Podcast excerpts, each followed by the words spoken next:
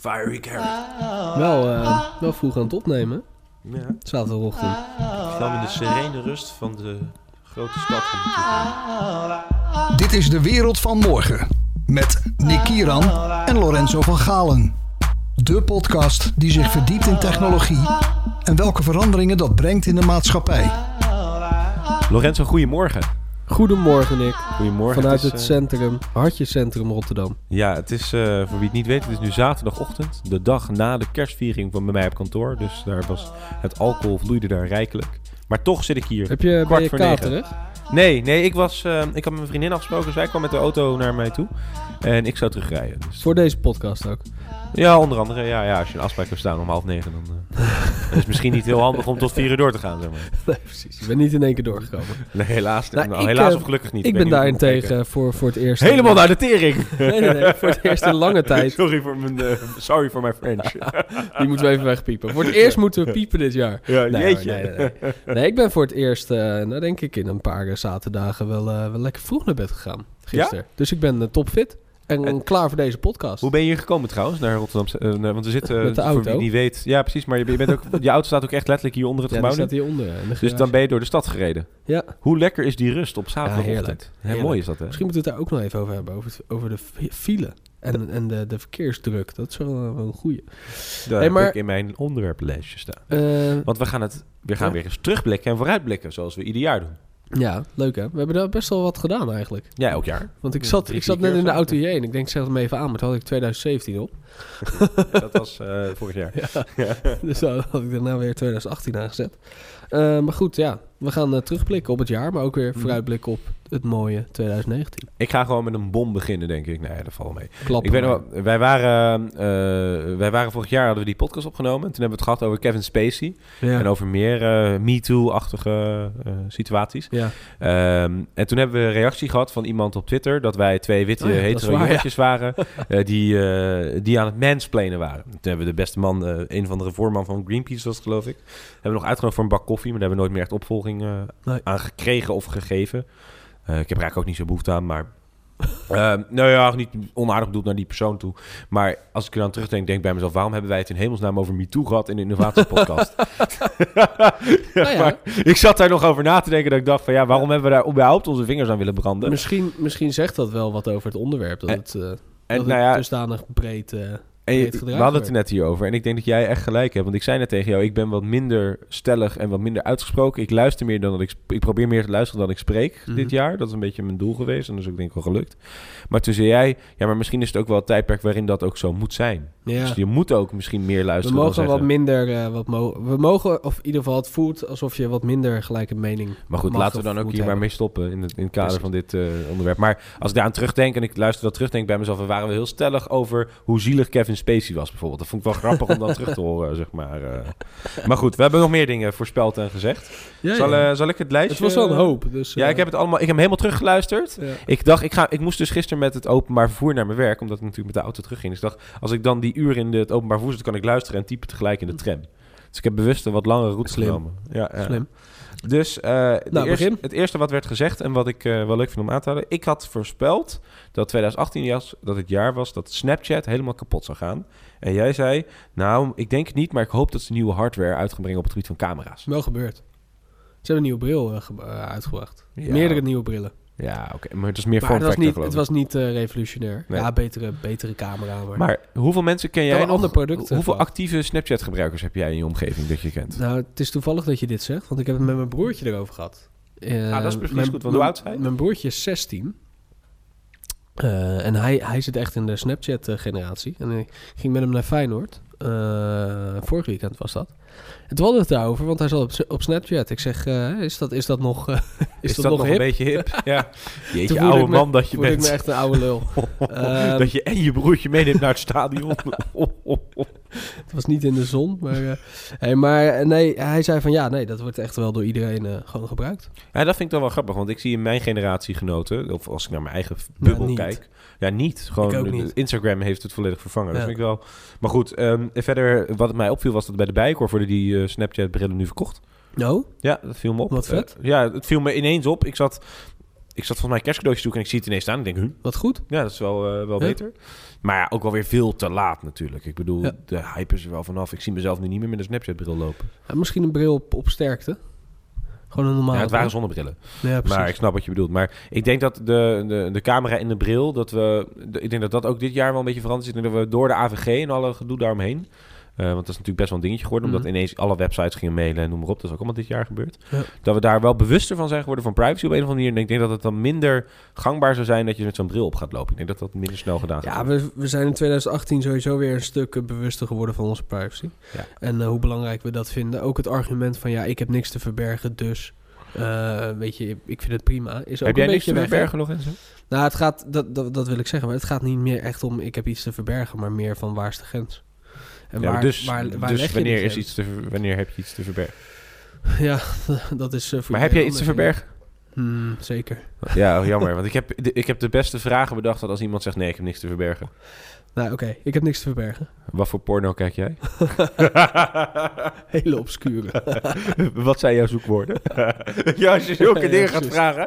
dan werken mensen wel nee, snel... Oh, oh ja, ik heb wel wat te verbergen. ja, ja, toch misschien wel. Maar dat is precies wel zo'n voorbeeld... die makkelijk... Uh, die ook heel realistisch is, zeg maar. Ja. Je zoekgedrag. Ja, klopt. Ja. Maar goed, dat privacy... Uh, privacy dat je dan nu alles uit, uitkraamt. Dat ik echt op een gegeven moment rood word van... Maar goed, maar goed dat andere hebben we het over gehad inderdaad. Uh, maar goed, uh, we gaan nu alweer uh, heel snel. Uh, in het verlengde van Snapchat had ik het over Magic Leap. Uh. Ja, hebben we wel wat van gezien dit jaar. Zijn uitgekomen ja. met de bril eindelijk. Wel de develop, uh, developers kit. Ja, ik weet nou niet of die al echt uitgeleverd is. drieduizend vijfhonderd dollar. Ja, volgens mij is die al niet uitgeleverd. Kostbaar. Nee? Nee, ja. Dan waren die mooie... Die mooie... Al zijn het er een paar, maar het is een beetje een HoloLens alternatief, als je dat niet ja. kent. Het is een bril die je opdoet, dus letterlijk een grote unit op je hoofd, zo'n V R-bril. Dan lijkt je een beetje op een uh, spin, want er zit allemaal van die... Ja, ja, ja. Daar ja, precies. Vergelijkingen mee gemaakt. Dat is wel een goede. Zes van die ogen. Maar dat is een bril waarbij, dus als je dan naar de wereld... Die kan je doorheen kijken, en als je dan naar de wereld kijkt, zie je dus een, een, een laag over de wereld heen. Ja. Bijvoorbeeld met informatie, dus oftewel augmented reality. Maar dat Magic Leap heeft toch... Uh, hoe lang is dat al bezig? Want die hebben, nou, toch, jaren. Een, die hebben toch honderden miljoenen... Ja, die hebben opgehaald. Ooit een keer... Dat was altijd heel geheimzinnig wat ze doen en noem maar op. En uiteindelijk zijn ze met een stukje hardware uitgekomen. Ja. En dat is nu want, dit. Want was dat ook niet het apparaatje wat je bij je MacBook... Of bij echt, je Mac je hebt die website kunnen, nu openstaan. Wat de hel, waar kijk ik naar? Ik zie... Eh, wacht even, laat me het omschrijven. Ik zie een soort space-achtige oceaan. Dus het is een soort ruimteomgeving. Met daar aurora's van paars doorheen lopen. En ik zie dan Free Your Mind in, in de ding. En, en ik zie... Nee, ja, dolfijnen oh. of walvissen zie ik door het scherm heen vliegen. Het is wel vet. En die gaan van boven naar beneden, van links naar rechts. En die draaien... Ik, ik, ik, ik denk dat, als je, dat je heel wat uh, drugs moet gebruiken om dat lekker te vinden. Ja, nou, ik zie hier... Ik heb het hier uh, voor me. ik, uh, volgens mij is dit... Uh, wel echt een goede site. Uh, trouwens, ja, het is een hele mooie site. Het is, uh, het is volgens mij nog niet te koop. Nee, volgens mij kan je je pre-orderen. Maar goed, in ieder geval augmented reality. Laten we het daar maar meteen over gaan hebben. Want ik had gezegd, uh, vorig jaar hadden wij de HoloLens samen met Hedwig Doets in een podcast. Super, uh, super vet, maar uh, wel één punt nul product hebben we toen ook, uh, ja, ik had toen toen, ook gezegd. Maar je hebt er ook niks meer van gehoord dit jaar, vind ik. Zonde, hè? Echt helemaal niks. Ik heb, my, ik heb niks meer van Microsoft HoloLens gehoord in, nee, in het media. Wel A R en de A R-kit. Um, ja, dat is ook even. Er was even een piek met toepassing, maar daarna bedoelde het ook een beetje dood. Je hebt ook nog niet echt top toepassingen. Ja, het opmeten bijvoorbeeld van de ruimte. Ja, maar dat is weer net niet goed genoeg. Maar goed, dat is niet wat je wilt. Maar ik denk ook dat twintig negentien ook niet het jaar gaat zijn van, uh, van A R nog. Ik denk twintig twintig. Um, en ik denk omdat dat uh, een mooie, mooie marketing uh, uh, getal is. Weet je waarom? De twee nullen. Ja, dat je de bril... En die twee nullen ja. zijn de bril. En dat zou wel top zijn van Apple. Dat is wel heel visueel gedacht van jou. Uh. Nee, maar ik denk... Als ik, als ik dit even verder trek, dan gaat uh, A R doen wat de iPhone in tweeduizend zeven heeft gedaan. Ja, oké, okay, maar hoe zie je dat voor je? Echt met een telefoon die je ophoudt of een bril die je opzet? Een bril. Gewoon een mooie, sl- uh, gewoon een mooie slim Dus eigenlijk slim de, snap, de Snapchat uh, zou dat kunnen maken, bij wijze van spreken. Het zou kunnen, maar Apple ja. gaat ermee kopen. honderd procent. Ja, ik vraag het me af, hoor. Ja, honderd procent. A R gaat zijn wat, uh, wat de iPhone uh, voor ons heeft betekend uh, de afgelopen tien jaar. Ja, ik, en ik, gaat ik, A R de komende tien jaar zijn. Ik geloof, ik geloof wel in A R, maar niet in de bril. Ik, ik, ik zie mensen niet zo snel iets op hun hoofd zetten op die manier. Nee. Nou ja, we, we, we gaan het zien. Ik denk het wel. Ja. Ik denk ah, in, ieder geval, moment... in, ieder geval, in ieder geval leuk voor Pokémon Go. Want laten we even terugkijken op dit jaar. De battles zijn eigenlijk uitgekomen. Ik, ik speel het spel niet meer. Maar ik heb een collega van me. die uh, Ik weet niet of hij deze podcast luistert. Als hij het luistert, uh, nou ja. fijne kerstdagen. Uh, die speelt dat nog heel verwend. Die is ja. nog echt best wel uh, in die in die game. Ik heb het deze zomer ook nog gespeeld. Ja, en ik, ik, bij mij uh, een straat verder van mijn huis is een park. En dat schijnt een heel goed park te zijn om uh, beestjes te vangen. Een hotspot. Dat is een hotspot. En daar lopen nog regelmatig mensen met powerbanks. En, want daar herken je de Pokémon Go eraan, hè? Ja. Een powerbank in je broekzak. Ja, bij mij in de straat zitten vijf stops. En ons huis is een stop. Oh. Uh, dus, uh, dus daar is het, uh, was het echt gekke huis. In de straat, zeker tijdens van die, van die events. Oh ja, dat hebben ze ook, hè? En ja. En en laten we niet te, te veel over, uh, over die game hebben. Maar goed, uh, Magic Leap dus. Ik denk, maar ik mooie, denk toepassing, dat je, uh, mooie toepassing. Mooie toepassing. A R. Ik denk dat je wel gelijk hebt trouwens. Ik denk niet dat volgend jaar het jaar gaat worden van, nee, van A R. Volgend jaar niet. Ik, ik, maar, ik, maar aan de andere kant denk ik bij mezelf... die belofte van A R en V R natuurlijk ook... Uh, zijn, zijn natuurlijk al jaar op jaar. Ik bedoel, het, het blijft maar uitgesteld worden en uitgesteld worden. Ja. En ik denk dat dat voornamelijk te, te, te kampen heeft met een uh, killer app die je mist. Ja, de toepassing, ja. Want ik, ik, uh, op het moment ik, dat er een killer toepassing is... dan gaan weer de hardware. Nou, ik heb er één gezien. Dat was in, uh, met jouw iPad die je nu hebt liggen, de nieuwe iPad uh, Pro. Ja. Uh, maar het kon ook met de iPhone. Het ging erom dat de camera een bepaalde diepte... De, volgens mij hebben de nieuwe camera's van de iPhones hebben ook infraroodsensoren... om diepte wat beter te kunnen meten, wat zoiets was geloof ik. Ja. Um, en wat, het was een killer uh, toepassing in de zin van... je had een schoen van uh, Nike... en die ging real-time om je voet heen, zeg maar. Dus je lichtte je camera op je voet en herkende gewoon de vorm van je voet. En dan ging die schoen dus letterlijk om je voet heen. Hmm. En je kon dus draaien zien. En je kon hem, uh, in, in, als je naar de spiegel uh, wees, kon je hem ook uh, nog zien. En dat werkte echt supergoed en super realistisch. Dus je had niet het gevoel dat je een computerschoen om had, maar echt wel... De, de, de leren textuur. Je kon, helemaal naartoe, je kon er zelfs naartoe, zeg maar. Als je je telefoon op een gegeven moment tegen je voet aanhield... zag je dus de structuur van het leer. En het licht uh, wat goed reflecteert. Ja, precies dat materiaal. Soort dingen. Ja, dat was nog niet hetzelfde als een echte schoen. Maar nee. Laat ik zo zeggen, ik denk dat het vijfennegentig procent realistisch was. Hmm, uh, ik, ik zal even kijken of ik die demo kan vinden. Dan zet ik hem in de show notes. En anders als je erop zoekt, waarschijnlijk kan je het wel vinden. A R, shoe, demo, weet ik het wat. Maar uh, op het moment dat je, uh, dat je zo'n toepassing hebt... dan denk ik van ja, dan geloof ik wel in... Uh, in, in want dan wordt mo- mobiel shoppen wordt ook interessant. Ja. Dus als jij dan op de mobiele website zit van... Nou, noem een Nike, noem een Bijenkorf, noem een Zalando. En jij, zeker met schoenen, dat kan ik me heel goed voorstellen. Want een broek is dat denk ik toch wat lastiger of een shirt. Of een bril. Nou, dat een bril, zou dubbel zijn. Nee, dat zou wel dubbel zijn, ja. Maar uh, met, met schoenen denk ik bijvoorbeeld dat dat heel goed kan helpen. Ja, werken. Absoluut. En het, ik, ik, ik geloof dat ook wel met kunst bijvoorbeeld. Als jij een schilderij wil ophangen, dat kan heel makkelijk met A R. Althans heel ja. makkelijk. Ja, dat... of, of een A R, um, A R uh, atelier. Ja, nee. Weet je, of een A R uh, expositie. Hoe vet zou dat zijn? Gewoon ja. een hele mooie lege ruimte. Heel industrieel. En als je dan, uh, dan krijg je bij, bij binnenkomst krijg zo'n gedaan, bril hè? Op. Ja? Ja, dat is al gedaan. Okay. Google ja, heeft dat gedaan niet, in samenwerking heel, met het National History. Niet heel moeilijk natuurlijk.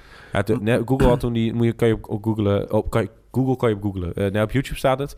Moet je eens opzoeken Google Science uh, Natural History Museum. Ja, dat is met en dan, die dinosaurus. En, ja, dan loop je daar rond en dan ineens worden, komen ze tot leven. Ja. Dat is echt wel leuk gedaan. Goed, dat, dat is dan interactief. Um, maar hoe, hoeveel...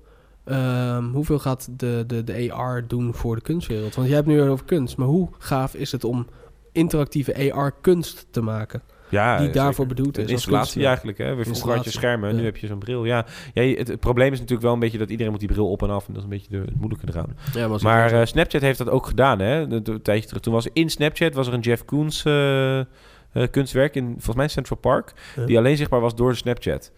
Dus Jeff Koons was de eerste kunstenaar oh, die klopt, in A R ja. toen... Uh, dat was een soort filter. Dus op zich, ja. Ik vind het wel grappig dat we dingen nu voorspellen die al gebeurd zijn. Maar tegelijkertijd die niet ja, zijn gegroeid of vergroot zijn omarmd. Nee, het is nog een beetje, een beetje gimmick. Ja, precies. Daarom hebben we het van, nu hey, ook... de techniek is er, dus ik ga er wat voor maken, want dan ben ik de eerste, maar niet. Ik Daarom. heb echt een goed idee. En ik denk dat adoptie de eerste stap is om het een gimmick te ver- ja. ver- verhalen. Ja. Maar goed, uh, volgende. Nou, we blijven A R noemen. Grappig is dat, hè? Ja, ik denk dat die ieder jaar in deze podcast heeft gezeten. Ja, dat denk ik wel, ja. Ja, maar dat zegt ook wel weer wat, dat het misschien ook gewoon nog niet zo ver is. En dat veel bedrijven wel iets hebben liggen en misschien al in vergevorderd stadium. Maar denken van, ja, nee, dit is nog niet uh, consument klaar. Maar het is ook moeilijk, hè. Stel, je maakt bijvoorbeeld een, een, een, een driehonderdzestig graden film, hè. Dus een, een V R-film noemen ze dat mm-hmm. ook wel eens. Ja, dan moet je dus als filmmaker moet je dus niet alleen over het... Uh, dan moet iemand ook echt wel alle kanten op kunnen kijken. Ja. En moet dat ook, dus eigenlijk ben je een game aan het maken dan. Ja, je hebt geen controle meer over, over het kader. Nee. Maar bijvoorbeeld een A R-game uh, die in een bedrijfsmatige toepassing wordt gedaan... kan ik me heel goed voorstellen dat het wel werkt als, als, als, als, als, als ja, tool om uh, dingen te leren. Ja. Bijvoorbeeld autorijden. Ik snap eigenlijk niet zo goed waarom dat niet met zo'n stuurtje in een zaal kan met een A R-bril op. Gewoon eh, niet voor alles, maar wel dat je je eerste tien rijlessen ja. gewoon in een zaaltje kan doen. Ja, of de Falcon Heavy uh, besturen, weet je wel, in A R. Ja, dat is wel ook wel vet, ja. Zou wel een goede stuur... Uh, ja. ja. En dan uh, naar de maan vliegen, inderdaad. Ja, precies. Dat je dan even twee weken onder gaat. Of, uh, of even met de nieuwe rover die straks op Mars uh, rijdt. Uh, even rondkijken op Mars. Ja, dat soort dingen. Dat zijn ja. een leuke toepassingen. Maar, je denkt gelijk een entertainment-achtige toepassing. Vind ik wel grappig. Maar uh, we hebben het ook gehad over aan banden leggen van diensten. Over Uber, Airbnb. En dat had jij voorspeld. Jij ja. zei twintig achttien wordt het jaar van de aan banden leggen. Of ja, nee, en ik wil dat wat verder trekken. Meer het ingrijpen van de overheden op, uh, op nieuwe technologieën. Um, ja, of nieuwe businessmodellen. Dan. Of nieuwe businessmodellen, inderdaad. Um, ja, dat is gebeurd, toch? Uh, Amsterdam.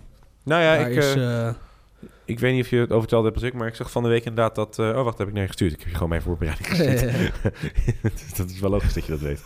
Amsterdam heeft... Uh, GroenLinks is natuurlijk nu de nieuwe... Uh, Femke. Ja, Femke, Femke Halsema. Maar is nu de burgemeester van Rotterdam. Of Amsterdam, sorry. Zo, jeetje, ik schrok al. Ja. Jeetje. Nee, nee, nee. Nee. Maar, uh, nee, zonder gekkigheid. Maar uh, de... Uh, de gemeente Amsterdam heeft ervoor gekozen om van zestig dagen dat je je huis mag verhuren naar dertig dagen te gaan. Ja. Wat echt flink is, hè? Dus gewoon, zestig was al volgens mij een flinke indem, indemping. Ja. Maar dertig maakt het dus al niet meer commercieel aantrekkelijk om echt een Airbnb-huis aan te nemen. Nee. Wat vind je daarvan? Ja, terecht. Terecht. Uh, er gebeurden natuurlijk gekke dingen, hè, met, met Airbnb en met Uber ook.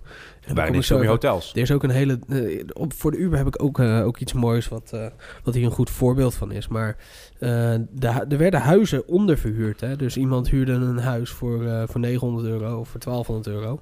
En die verhuurde het uh, op Airbnb voor drieduizend euro. En die pakte daar dus uh, vijftienhonderd per maand op. Ja, en sterk nog zelfs sociale huurwoningen werden daarvoor gebruikt. Ja. En dat maakte ja. het wel extra pijnlijk. Ja. ja, terwijl andere mensen die ook ja, gewoon in de stad willen wonen, werken, bijdragen aan de, aan de lokale economie, uh, niet konden wonen. En dat is niet goed voor een stad.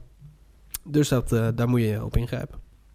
Nou ja, ik, ik Plus, denk... iedereen had uh, dronken Italianen en uh, stoonde, stoonde Grieken. Ja, ik vraag me dus af of het net zo erg was geweest als Airbnb kleiner was geweest. Dat vind ik dan altijd wel een beetje een interessante vraag. Volgens mij komen mensen pas vaak, worden ze pas gemobiliseerd op het moment dat het een grootschalig probleem is. Tuurlijk. Terwijl als er nu, als wij nu, als er nu bijvoorbeeld couchsurfing bestaat ook als... als, als ja, het bestaat al een hele lange tijd natuurlijk. Ja, en dat, maar dat zijn misschien maar een handjevol mensen bijvoorbeeld in zo'n grote stad als Rotterdam die dat doen. Dus dan, dat komt dan niet kleine, op de agenda. Uh, veel kleinere uh, community. Ja, maar het is dan heel opportun, vind ik dan wel, weet je wel. Dus dat, dat, dat, ik vind dat die wetgeving op zich wel logisch. Maar aan de andere kant denk ik ook bij mezelf...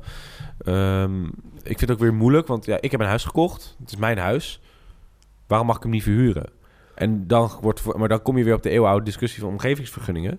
En dan denk ik bij mezelf, ja, dat is gewoon eigenlijk good old wetgeving. Het mag, het is een bed and breakfast uh, uh, wetgeving. Uh, Daarin staat dat je je huis mag bed and breakfasten voor een x-periode. Ik weet niet hoeveel dagen, nou, dat is die, meer die, dan die dat is, die, dat, is dus, dat is volgens mij... Nee, volgens mij is dat niet waar. Volgens mij moet je dan een aanvraag doen bij de gemeente om een, om een aanvulling te doen op je omgevingsvergunning. De omgevingsvergunning is een kadastraal object. Dus zeg maar een, een stukje grond waar dan een functie aan gegeven is. Dus voor een winkel is dat een winkel, is dat een retailfunctie. Voor een huis is dat een woonfunctie. En voor een mm-hmm. kantoor is dat een kantoorfunctie. En dan heb je nog wel een paar andere waarschijnlijk. Maar op het moment dat jij een kantoorfunctie object hebt, dan mag je er niet zomaar gaan wonen. En als jij een woonfunctie hebt, mag je er niet zomaar een heel kantoor van bouwen. Nee. Wat op zich wel goed is, want daardoor kan je als gemeente controlehouder houden over wat er in een straat gebeurt. Stel, je hebt een hele mooie straat en iedereen bedenkt ineens, oh, daar ga ik kantoren van maken. Of daar ga, ga ik hotels van maken. Dan is dus het hele evenwicht uit zo'n uh, gebied is dat, is dat dan weg. Nou, wij, je, wij kennen iemand, hè, de, iemand die planoloog is bij de gemeente. Nou, ik denk dat we die een keer zouden moeten uitnodigen om daar echt een keer goed diep op in te moeten gaan. Ja, gaan. ja dat is wel leuk. Uh, is wel een leuk onderwerp. Maar, wat jij nu maar zegt... dat, is wel, dat is natuurlijk wel de grondslag ook van de wetgeving. Dus los nog van de overlast van de Airbnb-mensen. Uh, maar wat jij nu zegt, uh, de, de, de functie van, van een pand, dat zou natuurlijk wel de huis, de, het huisvestingsprobleem in grote steden kunnen oplossen. Want gebeurt. Dat, dat is ja. wat, wat er nu in de weg zit, maar langzamerhand wel aan het gebeuren is. Nou, dat kantoorpanden. Ik kan hem anekdotisch maken worden. Met een voorbeeld. Uh, in Trivium, uh, dat is een bedrijfterrein net op de rand van Rotterdam, tegen het oosten van Rotterdam aan. Dus een beetje, zit een beetje tussen Capelle aan de IJssel en Rotterdam in. Volgens mij is het technisch gezien Rotterdams grondgebied, maar heet het Capelle aan de IJssel. Ik dacht dat het zo'n soort constructie was. Dat is heel uh, raar. Maar er staan heel veel kantoorpanden staan daar. Maar heel veel van die jaren tachtig kantoorpanden. Ja. Die zijn niet zo mooi. Uh, heel veel bedrijven denken ook bij zichzelf, ja, daar ga ik niet in zitten. Nee. Uh, sowieso is kant- uh, vraag naar kant- dat soort kantoorpanden een beetje veranderd. Of mensen zitten wat meer in, za- za- in situaties als dit, zoals C I C. Ja. Dus je bent wat kleiner, dan ga je hier zitten. Plus uh, soepelere uh, huurcontracten natuurlijk. Soepelere huurcontracten. En als je wat groter bent dan... Nou, bijvoorbeeld de, de, de grote bedrijven van Nederland, die willen gewoon de nieuwe mooie panden. Ja. Dus dan komt er wel eens wat leegstand. Nou, dat is daar dus ook gebeurd. Maar dat is wel tegen Rotterdam aan. Dus wat dat betreft, en dicht tegen de Erasmus Universiteit. Mooie rustige omgeving. Snelweg. Snelweg inderdaad. Dus heel veel mensen, dat zou een ideale plek zijn voor, voor, een, voor een woning. Ja. Dus wat je nu ziet is op de rand zijn ze nu al kantoorpanden aan het, uh, uh, ja, aan het opknappen en aan het verbouwen tot huizen. Mm. En dat wordt dan sharing living concepten. Dus dan krijg je een studio van vijftig vierkante meter zonder uh, wasmachine en een sharing car beneden. En die kost dan negenhonderd euro per maand. Dus voor studenten. Alleen dan moet je wel zes keer zoveel verdienen om dat te kunnen huren. Dus geen enkele student huurt het. Maar nu huren mensen die dus uit de uitgeputte woningmarkt daar komen. Maar goed, de discussie over de woningmarkt zullen we ook niet te diep uh, nu op ingaan. Nee. Maar uh, je ziet dus wel dat dat soort dingen gebeuren. Uh, en ik, ik weet je, dat is, ik, ben, ik ben ook geen vastgoed-expert uh, of zo. Maar ik, ik weet wel dat, dat, dat als je om je heen kijkt. Als ik, het is nu ook heel erg voor mij heel erg uh, zichtbaar, omdat heel veel mensen tegen mij zeggen: ik, wij kunnen geen huis vinden. Ja. Ik hoor dat best wel veel. Ja, het is een groot probleem. Hier in Rotterdam dan. Het is echt, uh, ja, Amsterdam, Rotterdam. Gewoon nog grote steden is het echt een groot ja. probleem. Laten we daar zo wordt... even wat verder op ingaan. Hey, maar Uber wilde ik nog wat uh, aan toevoegen. Oh, sorry, jij. Ja. Uh, er is een hele grote, duistere uh, handel gaande in Uber-accounts, hè? Ja, dat zag ik, ja. Dus als jij een Uber-account hebt met een licentie, dan betaal je daar honderdvijftig euro per week voor als niet licentie. Dan kan je dat hebben. Van iemand uh, overnemen en dan kan je dus Uber gaan rijden. Het is gewoon een kwestie van uh, dat Uber zijn zaken op orde moet hebben. Ja. Ik bedoel, als wij hier uh, dit kantoorpand uh, huren uh, en wij gaan die sleutel aan iedereen weggeven, dan, he, dan, dan maken we ook misbruik van de situatie. Tuurlijk. Hey, maar wij hebben het een keer gehad van uh, Uber. We weten allemaal, uh, Uber is niet een taxidienst. Uber is de infrastructuur aan het leggen voor straks zelfrijdende auto's die je kan bestellen zonder zo'n taxi. Ja. Dus die taxichauffeur die, die moet straks uit die auto verdwijnen. Nou, nou ja, is er moet, uh, deze... Zal, zal ja. ja. Uh, nou is er deze, nou, de, dit voorjaar uh, iets moois gebeurd. Wat even een, een kijkje gaf in de toekomst. En dat is Felyx. Uh, oh, de scootersharing-dienst. Uh, ja, ja. uh, het zijn de twee slimme jongens uit Amsterdam die grote investering hebben gekregen. En uh, dus, uh, ik geloof, vijfhonderd scooters in Amsterdam en Rotterdam hebben dat gezet. Dat moet ook wel veel zijn, want die scooters zijn iets van vijfenvijftighonderd euro per stuk. vier komma één miljoen hebben ze gekregen. Ja, uh, investering. Maar, hoeveel uh, scooters zijn? vijfhonderd? Ja, er staan er tweehonderd in Amsterdam en driehonderd ongeveer in, uh, in uh, Rotterdam. En, uh, ja, dat hebben ze. Ja, ga je halen. vijfhonderd zit je op twee komma zeven miljoen. Ja, precies. Ja. Nou, nog wat voor de scooters en dan heb je nog wat uh, aanpassingskosten. Die werkt heel erg goed. Maar wat ik zo ja. mooi vond, kijk, je kon uh, die app werkte gewoon heel erg goed. Het werkte gewoon heel erg makkelijk. Je moest uh, de app uh, gewoon een account aanmaken. Je moest je rijbewijs scannen. Die werd gelijk geverifieerd of niet. Nou ja, de grap uh, was, ze hadden in het begin al eens wat moeite om dat bij te benen. Want dat is natuurlijk wel een beetje... Ze willen het natuurlijk wel verifiëren. Dat moeten ze denken ook voor hun verzekering. Ja. Um, dus er zitten letterlijk mensen dat te doen. Ja. En een collega van me die deed het een paar weken terug. Die scannen zijn oh, rijbewijs. Oh, ik dacht, ik dacht dat het verifiëren. Oh, nee, nee, nee, nee, nee. Uh, maar die deed dat een paar weken terug. Een account aanmaken en zijn rijbewijs. Ja. Toen was die binnen twee minuten geverifieerd. Dus ja. dat hebben ze nu wel op orde. Ja, dat gaat hard. Maar wat ik zo mooi vond, is dat het nu een scooter is. Hè? Een elektrische scooter. Maar op het moment dat, dat er een andere slimme jongen of, of meisje komt... en die doet dit met een zelfrijdende auto... die op dezelfde manier werkt... en dat gaat nog even duren... dan gaan we veel meer die dienst gebruiken. Ja, ik denk dat ik denk dat, dat wel... En dan, dan dat hebben dat we wel Uber niet nodig. Uber is. Uh, ja, weet ik noemen. niet. Want in principe wat het idee is van Felyx... is het is een free-floating sharing systeem. Dus je hebt uh, overal heb je van die apparaten staan uh, binnen het gebied. En die mag je pakken, dan gebruik je hem... en dan betaal je ervoor en dan zet je hem weer terug... en dan, dan gaat... Uh, Dan stopt de teller. Mm-hmm. Uh, dus in heel Rotterdam, als iedereen, iedereen kan hem vrij gebruiken. Dus het is op kwestie van vraag en aanbod. Dus als, in de, als je in een hippe wijk woont met heel veel jonge mensen... dan zullen er 's ochtends een heleboel staan van de avond ervoor. En die worden dan snel ook gepakt. En dan de overdag zullen er niet zoveel zijn. Ja, en ze worden continu uh, opgeladen. Ja, nou ja, ze rijden... Maar, over duurzaamheid gesproken, ze rijden rond in de stad met een auto... om die accu's te vervangen letterlijk. Als in die klikkers eruit en er weer in. Ja, dat is ook met de swapfiets uh, natuurlijk. Ja, is al die idee. Uh, ook, uh, ook een dienst, alleen voor fietsen. Maar ik vond het mooi. Ik vond het uh, even een uh, kijkje in de nou ja, toekomst. Gemeentes die uh, hebben het vaak over MaaS tegenwoordig. Dus dat is Mobility as a Service. service ja, ja uh, wat ze daarmee bedoelen eigenlijk... en het is een hele mooie de gemeente, bijna een ambtelijke term geworden. Mm-hmm. Maar wat ze daarmee bedoelen is... Nou, stel, jij, jij wil naar Rotterdam... En je komt uit, uh, nou, wat is een beetje buiten Rotterdam? Uh, je komt uit Utrecht, whatever. Nou, dus de logi- meest logische optie als je in het centrum van Utrecht staat... is waarschijnlijk de trein. Want dan stap je letterlijk midden in de stad uh, uit. Nou, zeg dat je naar, uh, naar dat Rivium wilt waar, waar we het over, net over hadden. Nou, dan zou je een stukje de metro moeten pakken. Een stukje met zo'n autonoom rijdende bus, die zit er toevallig. Uh, of je pakt een, een taxi of een Uber of een ja. leenfiets of een O V-fiets, weet ik het. Uh, maar dat is dus een beetje het lastige. Want als jij als uh, Rotterdam groeit best wel. Dus er komen steeds meer plekken ook waar mensen naartoe willen. Los van uh, wonen en wonen, maar ook naar kantoren, winkels, et cetera. Maar op het moment dat jij zegt van ja, we gaan iedereen die auto laten pakken, dan heb je een probleem. Want uh, dan, daar gaan we het straks ook zeker over hebben. Dan loopt die stad vol en dan sta je in de file. Nou, dat gebeurt nu dus. Dus dat zijn ze aan het kijken voor alternatieven die file uh, uh, drukken, zeg maar. Dus dat het rustiger wordt. En dan zie je meer verschillende manieren voor. Dus bijvoorbeeld incentives om op een andere tijd, op andere tijdstippen naar je werk te gaan. Dus dat jij bijvoorbeeld een uurtje later gaat. Dat kan ook werken door, dat zou rekening rijden. Thuiswerken, thuiswerken, stimuleren. Ja. Uh, inderdaad, dat soort dingen allemaal.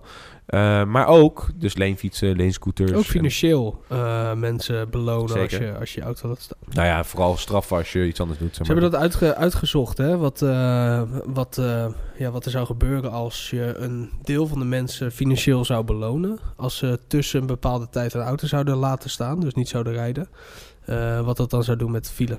En... en Uh, nou, volgens mij helpt dat. Heeft uh, Arjen Lubach... Ja, maar dat was, dat, was een dis- dat was de discussie over rekeningrijden. En het, rekening punt, rijden, het ja. probleem met rekeningrijden is...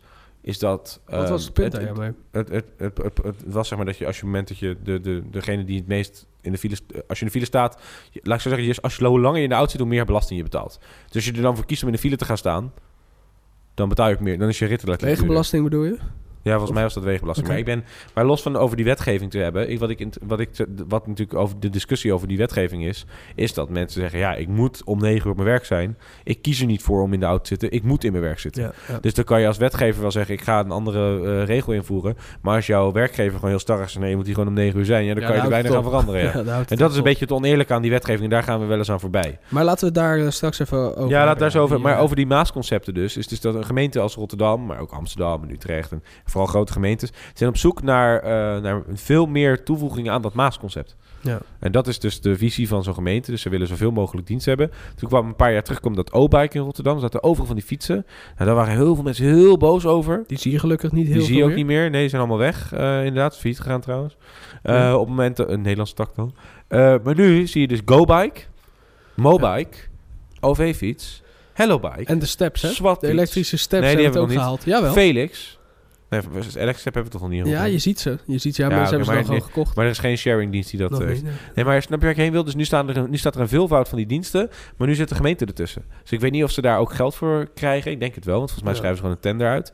Dus nu is dat eigenlijk een soort... De gemeente is heel erg aan het worstelen met hoe ziet uh, mobiliteit eruit in, in, een, in een stad zoals Rotterdam. Ja. Uh, die snel groeit. Uh, dus ook uh, de infrastructuur uh, ja, uh, moet groeien. De, de... Er worden co- heel veel congressen gehouden in Rotterdam. Ik was er laatst bij een om uh, opnames te maken. Dat was bij de Wokomoco uh, Mobility Congress. Mm-hmm. Er stonden allerlei opties voor uh, ja, mo- uh, ja, mobiliteit. Maar dat is wat mij betreft zijn dat soort opties alleen nog. Dat, wat mij, dat, zijn dus, dat is dezelfde oplossing in een andere vorm vaak. Exact, of, je nou op een fiets, of je nou op een fiets zit of op een scooter die vijftig gaat of op een step.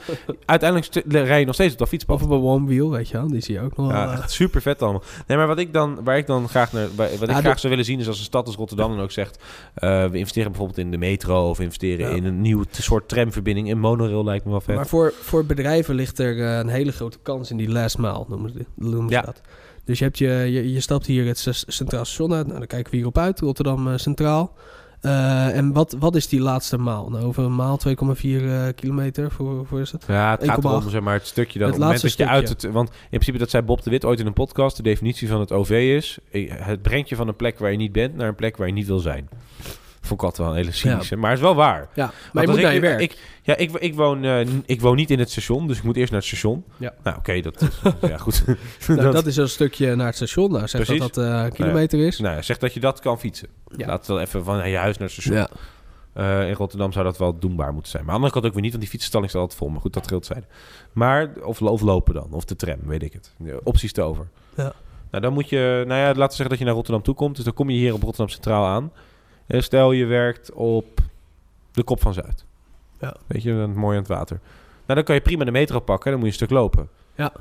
Maar als je naar de andere kant moest gaan... dus bijvoorbeeld je moest iets meer naar links... daar loopt geen metro. Nee, nee klopt. Op Noordereiland, om een nee. voorbeeld te geven. Ja. ja, en er zit gewoon geld in die laatstmaal. Dus heel veel bedrijven die, uh, die verzinnen daar wat voor... en ja, willen daar al... een stukje van meepikken. Nou, maar dat vind ik wel grappig, want dat is tot nu toe niet gebeurd. Want als je historisch ernaar kijkt... vroeger was het zo, je had de bus, de tram en de metro... Ja. En een taxi... En er is heel lang geen product bijgekomen. En ineens zijn er heel veel producten. Ja. Van sharing cars ja, tot sharing scooters. Ja. ja, waarvoor zou dat zijn, hè? Ik denk uh, dat de vraag daarnaar gewoon gestegen is. Huh? Dat er minder, meer mensen de meer... auto uitstappen. Want ja, ik denk dat vroeger was het of auto of wat de voorzieningen die er zijn. En nu is het steeds minder auto. Maar de voorzieningen die er zijn vinden we ook niet zo fijn. Nee. Nou goed. Denk uh, ik hoor. Ja, nee, zou kunnen. Wat, uh, wat hadden we nog meer? Ik zie hier... Uh... Uh, de Hudson Bay zou weggaan in uh, ja, Nederland. Ja, dat was een nieuwsbericht, maar laten we dat... is niet gebeurd. Niet uh, ik, had ge- ik had gezegd uh, vorig jaar dat ik had verwacht dat de emoji-cultuur meer zou gaan uh, aantrekken. Ja, dat klopt, ja. En, ja, ja, ja, ja, ja. Uh, en dat het meer mainstream zou worden. Ik denk dat dat gewoon gebeurt. Ja, dat, dat, dat, dat is... Alleen, is, waar ik me wel in vergist heb, is ook uitgebreid, hè? Het is ook uitgebreid dit jaar. Ja, meer emojis, ja. ja. Maar emojis heb ik me in vergist. Ja, maar komt dat... Kijk, in Amerika wordt iMessage ja, meer, meer gebruikt. gebruikt dus dan en wij al... gebruiken meer WhatsApp. Ja, precies. En Amerikanen die gebruiken het wel veel. Uh, ja. Maar bij ons zit het niet in WhatsApp. En ik heb dan ja. zoiets van... Ja, dan ben ik met mijn vriendin aan het appen... en dan ga ik in iMessage, dus in een andere ja, ja, uh, message client. Ga ik, je... Weet je, ja, dat, dat, dat, dat, dat is denk ik... Maar wat ik wel de... denk, is wat ik goed vind aan die emoji-cultuur... waar ik, dat ik vorig jaar niet heb benoemd, maar dit jaar wel. Ik woon nu in een gemeente die heel veel aandacht geeft aan laaggeletterdheid... Uh, het schijnt namelijk best wel veel voor te komen in de gemeente ja. waar ik woon. En het schijnt überhaupt best wel veel uh, ja. voor te komen ja. in Nederland. Uh, zeker ook uh, in gemeenten met uh, veel migratieachtergrond. Omdat daar is gewoon het begrip van taal laag. Maar ook onder de autochtone bevolking is er een hele hoge uh, aanwezigheid van laaggeletterdheid in de samenleving. Ja. Wat mij verbaast, want dat wist ik eerst niet. Maar ja, goed, ik bedoel, mijn bubbel is ook niet echt laaggeletterd. Dus dat, dat helpt dan ook niet. Maar bijvoorbeeld mijn vader, als ik daarover nadenk... eigenlijk is die vrij laaggeletterd. Die moet je geen complexe brief geven. Die vindt dat lastig. Mm-hmm. Dus de gemeente heeft nu besloten om in begrijpelijke taal te communiceren. Dus die hebben een panel van... Nee, niet in emoties. Die hebben een panel van uh, mensen die dan die brievenproef lezen... en dan aanpassen of als ze niet snappen. Ja. Dan kan je aan de ene kant uh, denken van oké... Okay, maar het schijnt ook dat er, weer mensen, dat er best wel veel mensen naar het jeugdjournaal kijken... omdat ze het journaal te moeilijk vinden. Mm-hmm. Ja, het zijn allemaal dingen dat ik, waarvan ik soms bij mezelf denk van... is dat echt zo? Vraag het me dan af. Maar ik denk dat emojis best wel helpt. Ik heb bijvoorbeeld... Wij kennen allebei Fran... Uh, dat is een kapper die we allebei, waar we allebei klant van zijn of zijn geweest. De Dominicaanse Republiek. Die spreekt uh, heel slecht Nederlands. Als je hem dan vraagt van... Uh, uh, je zou toch dit doen? Zegt hij, ja, we hebben geen contract. Dat ja. is, is een hele mooie vent. Uh, maar ik, op een gegeven moment ging ik gewoon met hem in emoties communiceren. Dus ik stuurde hem gewoon een emoji van een schaar. Ja. En toen stuurde hij een emoji van hij een duim. Hij doet het ook, ja. Ja, ja. Klopt. En dat ja. is, en, maar voor dat soort, voor dat soort dingen denk ik, ja, dat is wel heel mooi dat dat... dat, dat dat het een oplossing is. Ah, goed, er is dit jaar ook een grote discussie geweest... bij de gemeente Rotterdam... of ze niet uh, alle brieven die ze gemeentelijk eruit sturen... in alle talen uh, beschikbaar moeten maken. Uh, daar is een hele grote discussie. Ja. Een politieke discussie. Uh, maar goed, dat, is, uh, dat heeft wel gespeeld uh, dit jaar... bij de, bij de gemeenteraadsverkiezingen. Uh, en dat was een punt. Ik weet niet, ja. ik weet niet of ze het gaan doen. Uh, maar goed, ik vind wel dat je gemeentelijke brieven... dus gemeentelijke informatie voor iedereen toegankelijk moet maken. Dus zou je dat op een of andere manier uh, op moeten lossen. Nee, ik denk toch en emojis. Ja. Goed. Um, we gaan pitchen. Ja, we gaan pitchen. Jij zei, ja? twintig achttien wordt het jaar van de mindfulness. Ja. Nou, ik moet zeggen, de, uh, mijn, uh, mijn, uh, mijn app heb ik niet veel gebruikt dit jaar. Ik heb hem gewoon uh, genomen. Wat zei je? Ik heb hem toegekocht, omdat ja. jij dat zei. Ja. Had een abonnement opgenomen op ja. Headspace. En ik, ben, ik heb het twee keer gedaan. En twee keer mijn vriendin en ik stonden elkaar echt uit te lachen op een gegeven moment. En we zijn ermee gestopt. Ja, nou ik merk wel als ik het weer oppak, dat het heel relaxed is. Alleen weet je wat het met die app is, Headspace? Is dat meditatie gaat over stil zijn. En daarvan genieten, weet je wel. Even niks doen. Even stil. En je, je, je hoofd daarvoor trainen. Alleen op een gegeven moment stopt hij ook met praten. Dus heb je de app niet meer nodig als je verder komt in het mediteren. Dus dan, dan is de app een beetje... Ja, hij legt je eerst gewoon uit van uh, eerst, adem eerst, in, adem uit. Voel je eerst begeleidt hij je heel lang. Hè. Je hebt, uh, je hebt allerlei, uh, allerlei classes die je kan nemen. Maar op een ja, gegeven maar moment stopt. Voor iemand die daar geen idee van hebt... Uh, ik, ik, zat, ik weet nog wel, ik zat met, uh, ik zat met mijn vriendin en zaten we op bed. En dan ga je natuurlijk meteen in de kleermaker zitten. Want dat, uh, dat moet je doen, dat hoort natuurlijk zo. Uh, ja, ja, zeker. Ja, nee, zeker. Ja, en toen had ik mijn telefoon op het bed gelegd. Op, uh, op speaker. En dan komt, een, uh, dan komt er een gozer. En die, die, wat ik in de vorige podcast zei... het lijkt net alsof hij drie metablokkers heeft genomen... eer dat hij op dat, die fase van rust komt, zeg maar. en dus is het letterlijk... Hello, I'm Andy. Ja. I'm going to take you on a journey today... to your inner calm. Ja, ja het is wel lekker. Ik vind Please het wel lekker. Put your arms across each other... and breathe in through your nose... and out through your mouth. Ja, klopt. Feel the wind goes. Het is wel blijven hangen bij je. To... Ja, maar dat is echt... Ik luister dat dan en dan denk ik van... Ik, en ik denk dan alleen maar aan dingen van... Wat is dit? Ja, het is niet voor jou, maar dat nee. komt omdat je hoofd daar nog niet uh, getraind wordt. Nee, wordt. Ik ben daar nog niet aan toe. Maar uh, de populariteit is wel gestegen. Ja, dat zeker. Ja, ja. Want uh, yoga ook. Je hoort, ja, je hoort er echt veel mensen over. Uh, Headspace. Ik uh, wil het over edge computing hebben. Edge computing. Vind ik veel leuker. Uh, ik had vorig jaar gezegd, ik verwacht daar veel van. Mm-hmm. Um, en ik heb dit jaar daar de eerste toepassingen van gezien. Uh, de eerste toepassing daarvan is uh, de Nest uh, Hello, uh, die de, het deurslot heeft. Die dan al uh, die dan de encryptie om het slot open te maken doet op de, op de deurbel en de slot zelf. Dus, en dat dan met een versleutelde Bluetooth-connectie aan elkaar doorgeeft. Maar dat is, uh, en dan kan je denken van, oké, okay, dat is raar, want voor een paar jaar geleden was het allemaal cloud, cloud, cloud. Maar ik denk ja. dat we, omdat uh, het is tegenwoordig, en uh, ik, ik, heb, uh, ik werk bij een IoT-bedrijf. En onze C T O, John, die heeft mij uitgelegd hoe dat komt. Uh, en dat is eigenlijk wel fascinerend. Uh, dit, dus... Hoe edge, waarom edge computing nu zo'n, zo'n vlucht neemt is... Uh, in principe is de grootste... Uh, je hebt nu twee grote belemmeraars in, in een product, in een technisch product. En dat is vaak uh, energiecapaciteit. Omdat vaak zijn dingen niet met een kabel verbonden. Nou, in het geval van een Nest Hello is dat wel. Van een slot is dat bijvoorbeeld weer niet. Nee. Uh, want er zit geen draadje in je deur. Maar het heeft ook te maken met communicatiebudget, noemen ze dat. Dus je hebt bijvoorbeeld een vier G-verbinding. Je wil zo min mogelijk gebruiken. Want de vier G-verbinding is best wel duur. Dus daar kan je best wel mee besparen. En het kost ook weer heel erg energie om iets te versturen. Ja, precies. Um, de M C U op een, of de, de, de, de chip op een apparaat wordt steeds sterker.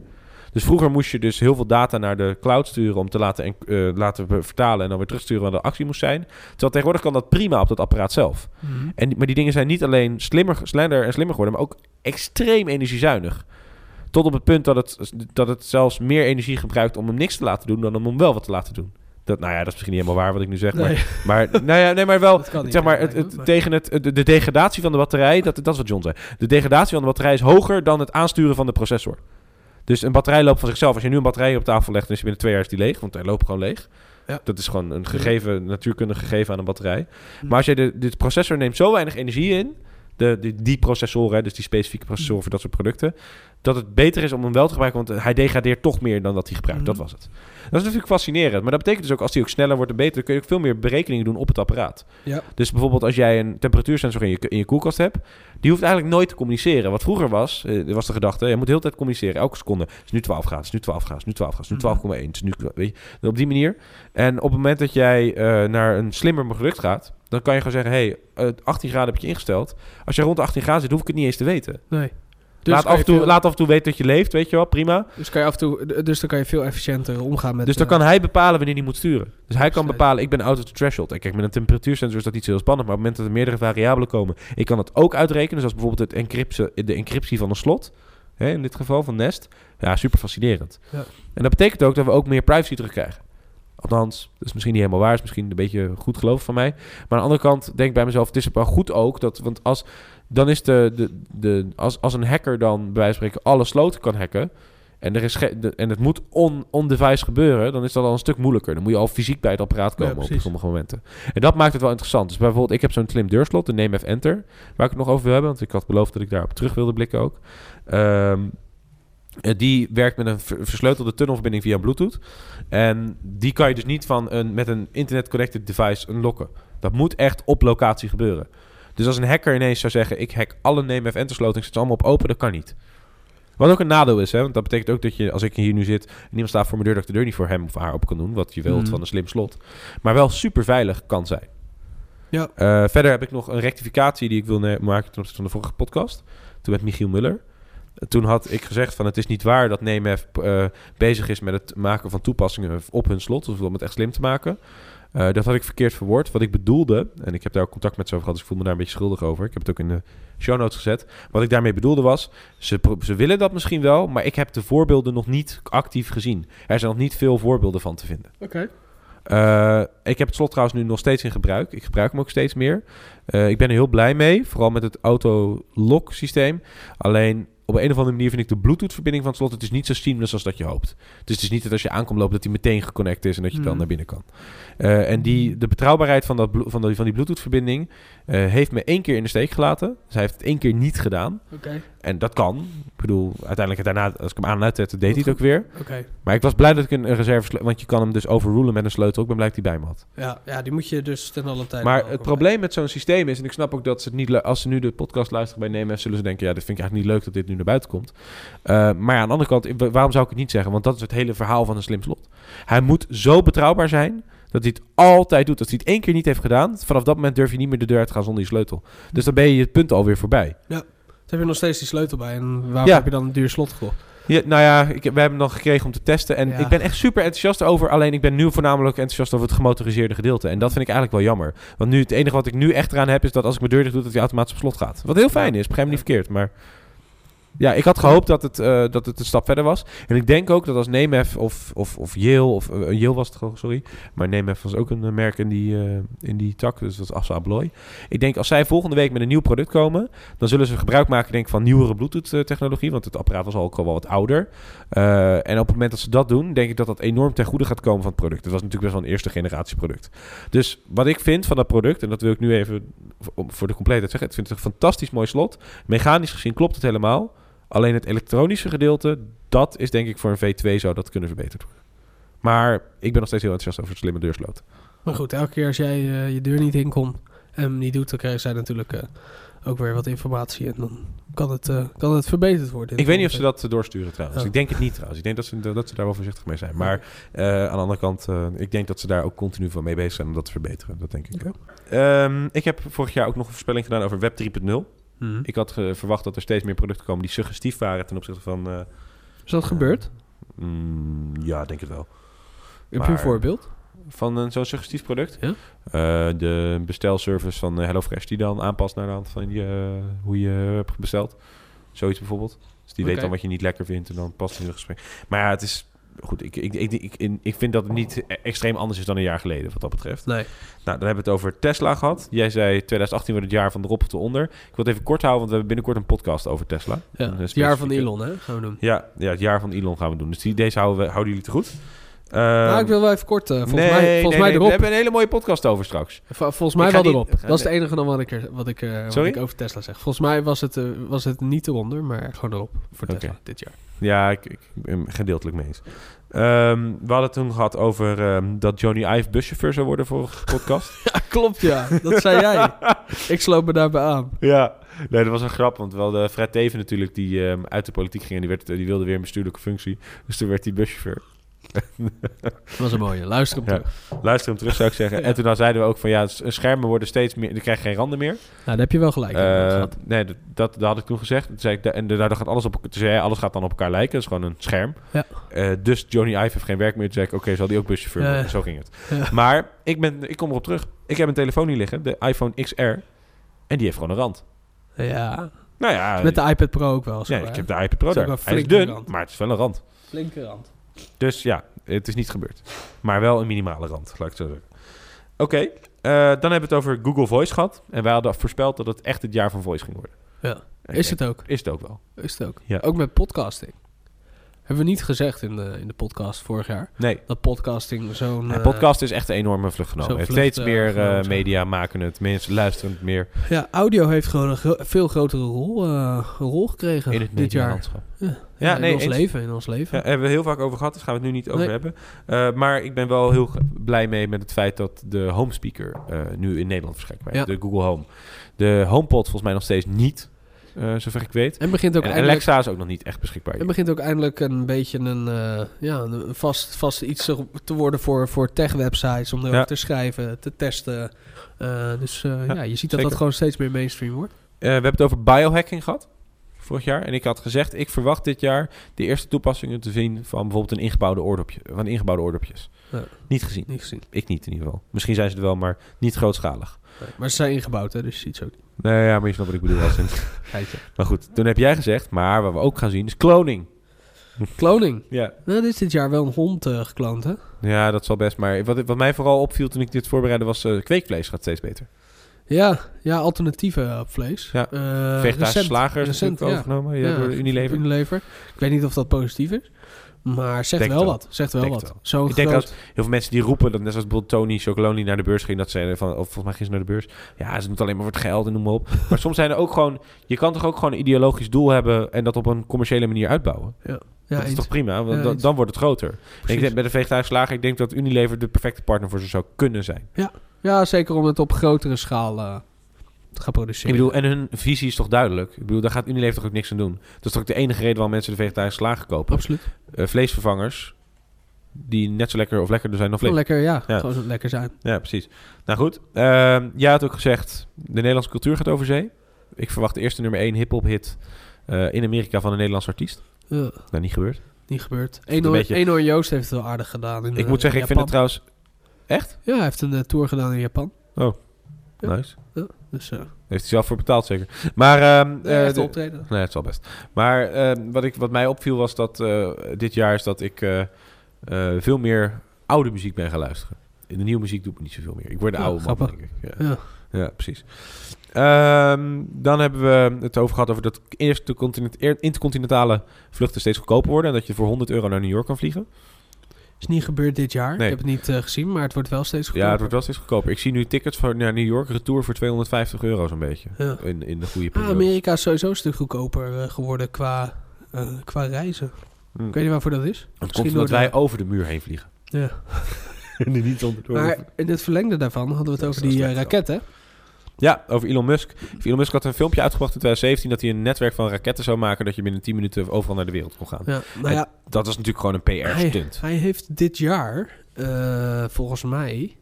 meer raketten gelanceerd... dan ooit een bedrijf heeft gedaan. Ook naast. Maar daar heeft hij nog niemand vervoerd. Behalve hij... China. China ja. heeft er meer. Ja, Oké, okay, maar hij heeft nog nooit heeft hij, uh, iemand ermee vervoerd. Nee, geen, geen, geen En dat was dat uh, filmpje waar ik het over. Daar had ik het over in dat filmpje. Dat was zijn deal, zijn doel. Maar, maar goed, goed tweeduizend vijfentwintig. Nogmaals, uh, we komen een het Elon Musk podcast komt eraan. Uh, toen heb ik gezegd, ik denk dat daardoor ook stedenmarketing gaat aantrekken. Ja, dat zei je, ja. Dat zei ik toen. Uh, doordat goedkope reizen, weekendjes weg zullen meer voorkomen. Daardoor kan A R als stadsgids uh, helpen. Niet echt gebeurd. Nee. Ook niet echt relevant voor een tech podcast, vond ik, toen ik zat te luisteren. Nee, vond je dat niet... Uh, nou ja, goed, sorry hoor. Spijt mij. Maar dat um, hebben we niet gezien. Toen had ik gezegd, uh, de, millennial wordt, de, de, zo, de millennial wordt ouder. Huh. En uh, we gaan de jeugd niet meer snappen. Oftewel, er komt een generatie bij waar we steeds relevant, relevanter naar moeten kijken. En jij zei toen, ja, voor die nieuwe doelgroep moeten er ook eigen middelen komen, want YouTube past niet bij hun. Nou, weet je wat... Uh, daar, daar ben ik het niet echt mee eens. Nee, YouTube past wel bij hun. Maar ik vind het wel grappig dat, uh, dat Stuk T V bijvoorbeeld gekocht is door John de Mol. Ja. Uh, en je ziet dus dat de traditionele tv of traditionele mediawereld... Die haakt nu al definitief ja, af. Wel, wel, ja, aan het van die generatie. Ja. En zeker dit teken van John de Mol. Maar ja, uh, ja ik vraag me af wat... wat kijk, nu moet ik wel zeggen, ik heb toevallig uh, ter voorbereiding van deze podcast uh, uh, Jachtseizoen gekeken. Dat is van Stuk T V een van hun producties. Ja. Hun grootste productie denk ik ook, ja. aan de views te zien. Samen met maar dat Samsung is... ook. Doen ze dat? Ja, maar dat is gewoon een televisieprogramma. Dat is eigenlijk best wel ouderwetse content. Alleen dan gepubliceerd op YouTube. Alleen een ander medium, ja. Ja, dus dat, ja, is zo. Ik vind dat... En dat, toch is dat succesvol, dus dat ja. verbaast me wel weer. Ja, misschien zie je straks wel gewoon over tien jaar weer verschuiving naar tv. Dat tv dan toch weer... Uh, dat die jongens allemaal tv-programma's gaan maken. Nee, ik zie, ik zie de tv echt als een scherm in je huis... Ja. Waar je content opzet. En of dat nou uh, R T L, R T L gemaakte content is. Of dat het. Op een gegeven moment, nu wordt het een war of the platforms. Dus of je N P O Start zit of op. Ah, het is op niet R T L een war Excel. Of the platforms, denk ik. Het is, more, het is een war van het aanbod. Ja, maar het uh, aanbod is vaak gekoppeld aan een plat- platform. Dat bedoel ik meer. Daar hebben we het vorig jaar niet over gehad. De originals van een Videoland. Maar ben je het niet met me eens dat dat gekoppeld is aan een platform? Dus Videoland investeert juist in originele content ja, om hun platform te ver- zeker. vermarkten. Maar je zag vorig jaar, of dit jaar, sorry. Uh, Mokromafia, een super grote hit op Videoland, waardoor iedereen uh, uh, Videoland. Er hebben al vijfentwintig mensen naar gekeken. Nee, nee, dat is echt, nee. echt heel erg, uh, echt heel erg populair geweest. Ja, maar dat is wel. Uh, ik denk dat dat ook wel goed is. En je ziet ook dat wat ze proberen nu is dat ze bij, volgens mij, ik weet niet of dat Videoland was of Netflix, maar dat Vodafone dan dat erbij geeft bij hun abonnement. Ja. Dus dat soort, dat soort koppelsystemen, uh, dat, dat zie je wel in, de, in die marketingwereld ja. dat dat heel erg aantrekt. Maar goed, de originals uh, zijn heel belangrijk. Voor ja, de eerste Nederlandse platform. Netflix original komt eraan, las ik. Of Vlaams was het geloof ik, maar dat weet ik niet zeker. In het Vlaams-Nederlands. Ah, dat is wel leuk. Ik zag ook dat, uh, dat er Spaanse zijn veel gekomen dit jaar. Italiaanse, Turkse ja. zelfs. Ze zijn veel aan het aankopen. Uh, dus, dus ja, dus, dat doen ze maar wel goed. Ik moet wel zeggen dat als je zo'n original hebt, dan zie je soms ook dat het heel erg gerushed is. Hè. Het is heel erg gehaast gemaakt voor weinig geld. En dan is het echt slecht. Dat kan. En dat is zonde. Maar dat, een original betekent niet dat het per se goed moet zijn natuurlijk. Nee, maar um, toen zei uh, jij, een millennial is geen doelgroep. En daar ben ik het eigenlijk wel heel erg mee eens. Want een millennial is in de definitie iemand die tussen negentien tachtig en tweeduizend is geboren. Ja. Dus dat is iemand van minimaal negentien nu, volgend jaar dan, tot wat zal het zijn, uh, negenendertig. Maar iemand van negentien vind ik echt iemand, heel iemand anders zou dat potentieel kunnen zijn dan iemand van negenendertig. Ja. Sterker nog, iemand van negentien en iemand van vijfentwintig vind ik al heel niet anders. Iemand van negentien gaat net naar de universiteit, iemand van vijfentwintig heeft zijn eerste baan. Ja.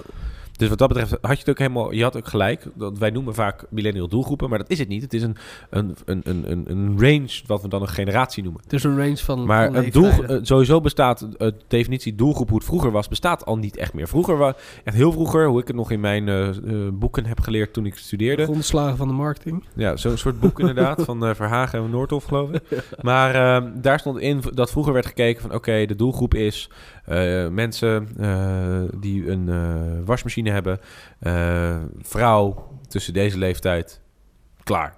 Ja. Dat is de doelgroep. Tegenwoordig zijn we al veel meer naar niches gaan kijken. Er zit gewoon heel veel overlap ook in.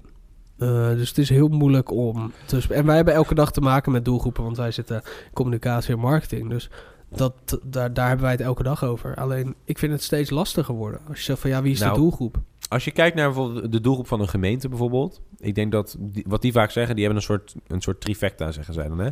Dus dat is bezoekers, bewoners en uh, uh, mensen die hier werken of bedrijven. Of bedrijven. Dus bezoeken, werken bez- uh, be- en wonen. Bewonen, denk ik. Maar uh, uh, bezoeken, bewerken en bewonen. De drie B's. Bewerken, nice. Maar, uh, bewerken. Nee, maar goed, zoiets uh, is het in ieder geval. Maar, de, dus die, maar, wat, maar daar ben ik het ook niet mee eens. Want een Unilever ga je heel anders mee om dan Sjaak's uh, frietent. Het zijn allebei bedrijven. Qua hoe, hoe je, hoe je als gemeente hoe je daarmee omgaat. Ja. Ja. Want voor een Unilever is natuurlijk een heel ander belang dan voor Sjaak's frietent. Als de straat open gaat op het Wena, bij het kantoor van Unilever, interesseert ze denk ik niet heel veel. Ja, het is een beetje onhandig, maar dat zal hun bedrijf niet in gevaar brengen. Als de straat van Sjaak's frietent open gaat, dan heeft hij een heel groot probleem. Dus wat dat betreft, de, de, de, dus daar verandert ook veel. Dat is ook logisch. Dat is ook simpele honderdéén uh, marketing communicatie. Maar ja. Ik denk dat wat... Uh, als je kijkt naar wat is een doelgroep en hoe sluit je dat aan op platforms, ik denk dat dat niet de vraag is. Ik denk dat, iedere, dat ieder onderwerp ook zijn eigen uh, uh, vorm krijgt. Ja. En ik denk dat Fortnite daar een interessante plek voor is. Want Fortnite is geen spel meer. Er zitten nu zoveel jongeren op. Het is eigenlijk gewoon een soort ontmoetingsplek geworden. Ja, bizar hè? En dat uh, los van om en heel veel mensen, heel veel media heeft geschreven over. Uh, uh, daar wil ik eigenlijk een beetje naartoe in de eerste paar minuten hiervan, een beetje introductie. Maar heel veel mensen, media heeft geschreven van Fortnite is niet goed, want uh, het is een gewelddadig spel, mensen gaan schieten, et cetera, en et cetera. Terwijl ik denk bij mezelf, maar wacht eens even, Fortnite is wel goed, want het is een plek waar heel veel jongeren samenkomen. Dus echt, uh, en ook alle lagen, hè? Ik bedoel, uh, d- er zit geen verschil in. Iedereen die dat spel speelt, hoort die, die, die speelt. En ik denk dat het dus minder een game is geworden en meer gewoon een, een, een plek om ja, met mensen om te gaan. Ja. En dan kan je dan zeggen van ja, maar je moet ook gaan buiten spelen en zo. Ja, tuurlijk, prima, weet je wel. Maar ik denk dat daar gewoon een gezonde mix uh, in bestaat. Ja, grappig dat je dit zegt, hè. Want uh, er is een reclamespotje geweest uh, die nu draait. Uh, over zes jongens, geloof ik, die online gamen met elkaar, maar elkaar nog nooit hadden gezien. Ja, en dat ze dan uh, elkaar welke, tegenkomen. Welke, van, was het K P N of zo? Ja, volgens mij dan brengen ze ze ineens uh, bij elkaar. Die hadden elkaar nooit gezien, maar waren wel beste vrienden die, die alles met elkaar konden delen. En ja. die uh, brachten ze bij elkaar. Mooi, uh, ja. Ja, maar dan denk ik, dan denk ik... Maar het is ook heel ouderwets om te denken dat je al, altijd maar vanuit je omgeving iets moet doen. Ja, heel ouderwets. Ja, en ik bedoel, dat is denk ik ook het verschil tussen iemand die bij de, bij de overheid werkt en iemand die ondernemer is, met alle respect. Ja. Want als je bij de overheid werkt, dan is je, is je, is je wereldbeeld is gepredestineerd tot Rotterdam bijvoorbeeld. En als jij, bij een, als jij in een organisatie werkt, dan is je wereldbeeld per definitie al over de grens, bij wijze van spreken. Ja. Hey, uh, Bitcoin Shaki, uh... Uh, was natuurlijk geëxplodeerd, hè? Een jaar geleden. Ja, dat is wel grappig. We hebben opgenomen een paar weken voordat hij echt die top, of een paar dagen voordat hij die top heeft ja, bereikt. Dus wij zaten toen echt in die flow omhoog. Uh, toen ben ik daarna ben ik virtueel heel veel geld kwijtgeraakt, want ik heb niet verkocht op die top. Nee. Nee, klopt. Want we dachten dat hij natuurlijk naar een ton uh, zou gaan. Nou, was, be, uh, be die, more wrong. Het, het tempo klopte wel, laat ik zo zeggen. Hij ging ja. ineens naar vijftienduizend dollar, geloof ik, klopt. Of euro. Uh. Maar goed, uh, tweeduizend achttien uh, had ik gezegd, uh, wordt, het, wordt het jaar van de blockchain. Nou goed, uh, blockchain hoor je... Nee, je zei het wordt het jaar van Dragon Chain. Dragon Chain, ja klopt. Omdat ik daar de, toen, uh, toen... Heb je daar nog geld in zitten? Uh, ja, nou nu niks meer. Maar nee, precies. Het was ooit nee, wel nee, wat maar goed, ja. Ik wil nog heel even iets zeggen over blockchain. Ik, ik heb mijn mening een beetje bijgesteld over de blockchain. En uh, dat komt omdat ik veel heb geluisterd, veel heb gelezen over, uh, over blockchain vooral. Niet, niet meer zo over crypto's, maar meer over blockchain en over andere... Uh, uh, ja, blockchain varianten. Want ik bedoel, we noemen het allemaal blockchain. Dat, dat is een beetje het bekendste, bekendste term. Maar uh, ja, je, er zijn ook andere, andere systemen. Er zijn best wel gave toepassingen uitgekomen. Maar alleen niemand de... weet goed uit te leggen wat de blockchain is en kan en hoe dat precies werkt. Ook experts niet. En ik heb een uh, uh, podcast geluisterd met een aantal experts en die zeggen ook gewoon van niemand weet echt helemaal hoe blockchain kan werken. Okay. Ja, goed. Dus um, ik, uh, ik, ja, ik, ik, ik denk dat twintig negentien best nog wel doorgaat, uh, doorgaat varen uh, met, met blockchain. En dat er weer allerlei uh, mooie toepassingen komen waar we blockchain voor gaan gebruiken. Hmm. Maar ik denk dat het zeker nog, uh, nog vijf à, vijf à acht jaar gaat duren voordat er echt uh, tastbare mm-hmm. uh, diensten komen die dat gebruiken. Nou, ik denk dat wat de blockchain wel heeft gedaan, heb ik volgens mij wel eens eerder in een podcast gezegd, is wat wel begrijpelijk is aan mensen is dat een blockchain, omdat het een ketting is, uh, met de zwakste schakel, dat, dat was vrij duidelijk. Dus je vertrouwt elkaar niet. Dat is eigenlijk je beginpunt. Ja. Dus het is wederzijdse controle. Ja. En je ziet als dat, uh, dat wat blockchain wel heeft gerealiseerd en heeft veroorzaakt is dat mensen gaan nadenken over die vertrouwensbanden. Dus dat ja. jij ook dat D H L ja. ook gewoon voor zichzelf bedenkt, hé, hey, misschien vertrouwt onze klant ons ook gewoon helemaal niet. En dat is misschien ook wel logisch ook. Wij moeten ons ook bewijzen aan onze klant. Wij moeten daar een, een, een betrouwbaar systeem in maken. Ja. En ik denk dat als, wat, als dat is wat de blockchain, als dat het enige is wat de blockchain heeft veroorzaakt, dus misschien niet technologisch, misschien niet heel boeiend, maar dat is pragmatisch misschien wel heel interessant. Ja, eens. Uh, Bitcoin is natuurlijk nu gewoon gestabiliseerd. En daar ben ik wel blij om. Gestabiliseerd, die is Uh... twaalfduizend euro minder waard dan uh, precies een jaar geleden. Ja, wat ik zeg, gestabiliseerd. ja.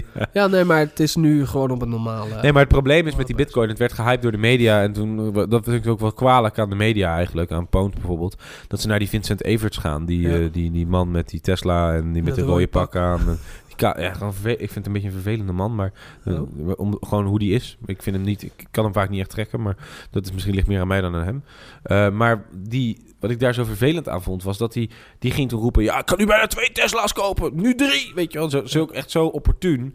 En dat werd dan uitgebracht. Dus heel veel mensen dachten, oh, ik ga alles verkopen. En ik ga... Nou ja, heel veel mensen, heel veel mensen dachten, ik ga me investeren. Mijn geld stoppen in bitcoin. Ja, het waren mensen die... Dat zijn geen beleggers. Dus die snapten... Die, die zeiden wel dat ze de risico's snapten, maar die snapten het eigenlijk niet. Nee, het was gevaarlijk. Dus als jij toen rond de tienduizend euro hebt ingekocht en je wacht nu, dan ben je toch een, een, een, drie, twee derde van je geld kwijt. Hoe zou het met de bitcoin-familie zijn? Die, uh, die alles had verkocht uh, en alles in bitcoin. Ja, die... die Die zeggen, dat is net zoals die, die, die Vincent Everts weer. Die, die hebben volgens mij een vergelijkbare reactie gegeven. Want dat waren meer mensen die dit dachten. En die zeiden van, ja, maar ik, maar ik sta nog steeds op winst, joh. Ik sta op steeds nog winst. Ik heb zo op tijd gekocht. Ja, weet je wat het grappig is? En dan denk, dat dat, dan denk ik van, ja, maar dat is wel waar. Maar je hebt jezelf ook rijk gerekend. En je ging roepen dat je twee Tesla's ging kopen. Nou ja, oké, okay, ja, weet je wat leuk, het maar... grappig is met dat soort gasten? Ze zeggen van, nee, ik geloof in, de, in, het, uh, in het systeem erachter en dit en dat. Maar die roepen wel dat soort dingen wat, waar het meer ja, gaat om onzin. Hoeveel het waard is geworden. Dat is gewoon onzin. Ja. En dat, dat is altijd een beetje tegenstrijdig. Maar goed. Maar goed Uh, Bitcoin.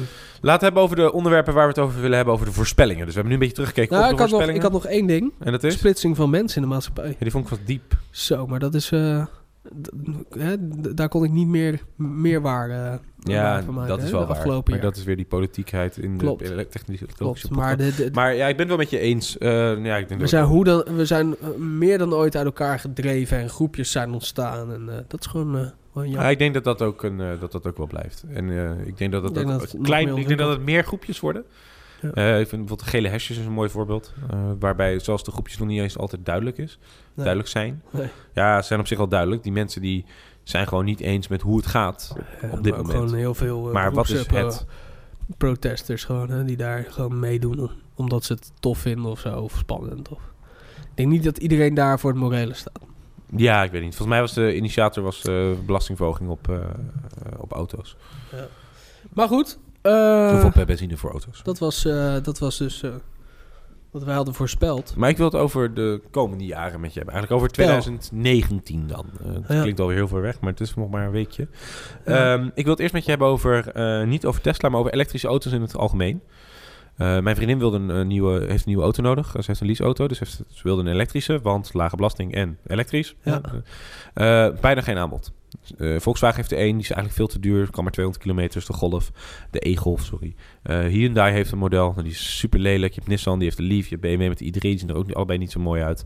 Maar uh, er zullen nog een paar zijn. Conclusie, ze zijn allemaal best wel duur. Ze zijn allemaal vijfendertig tot veertig, vijfenveertigduizend euro.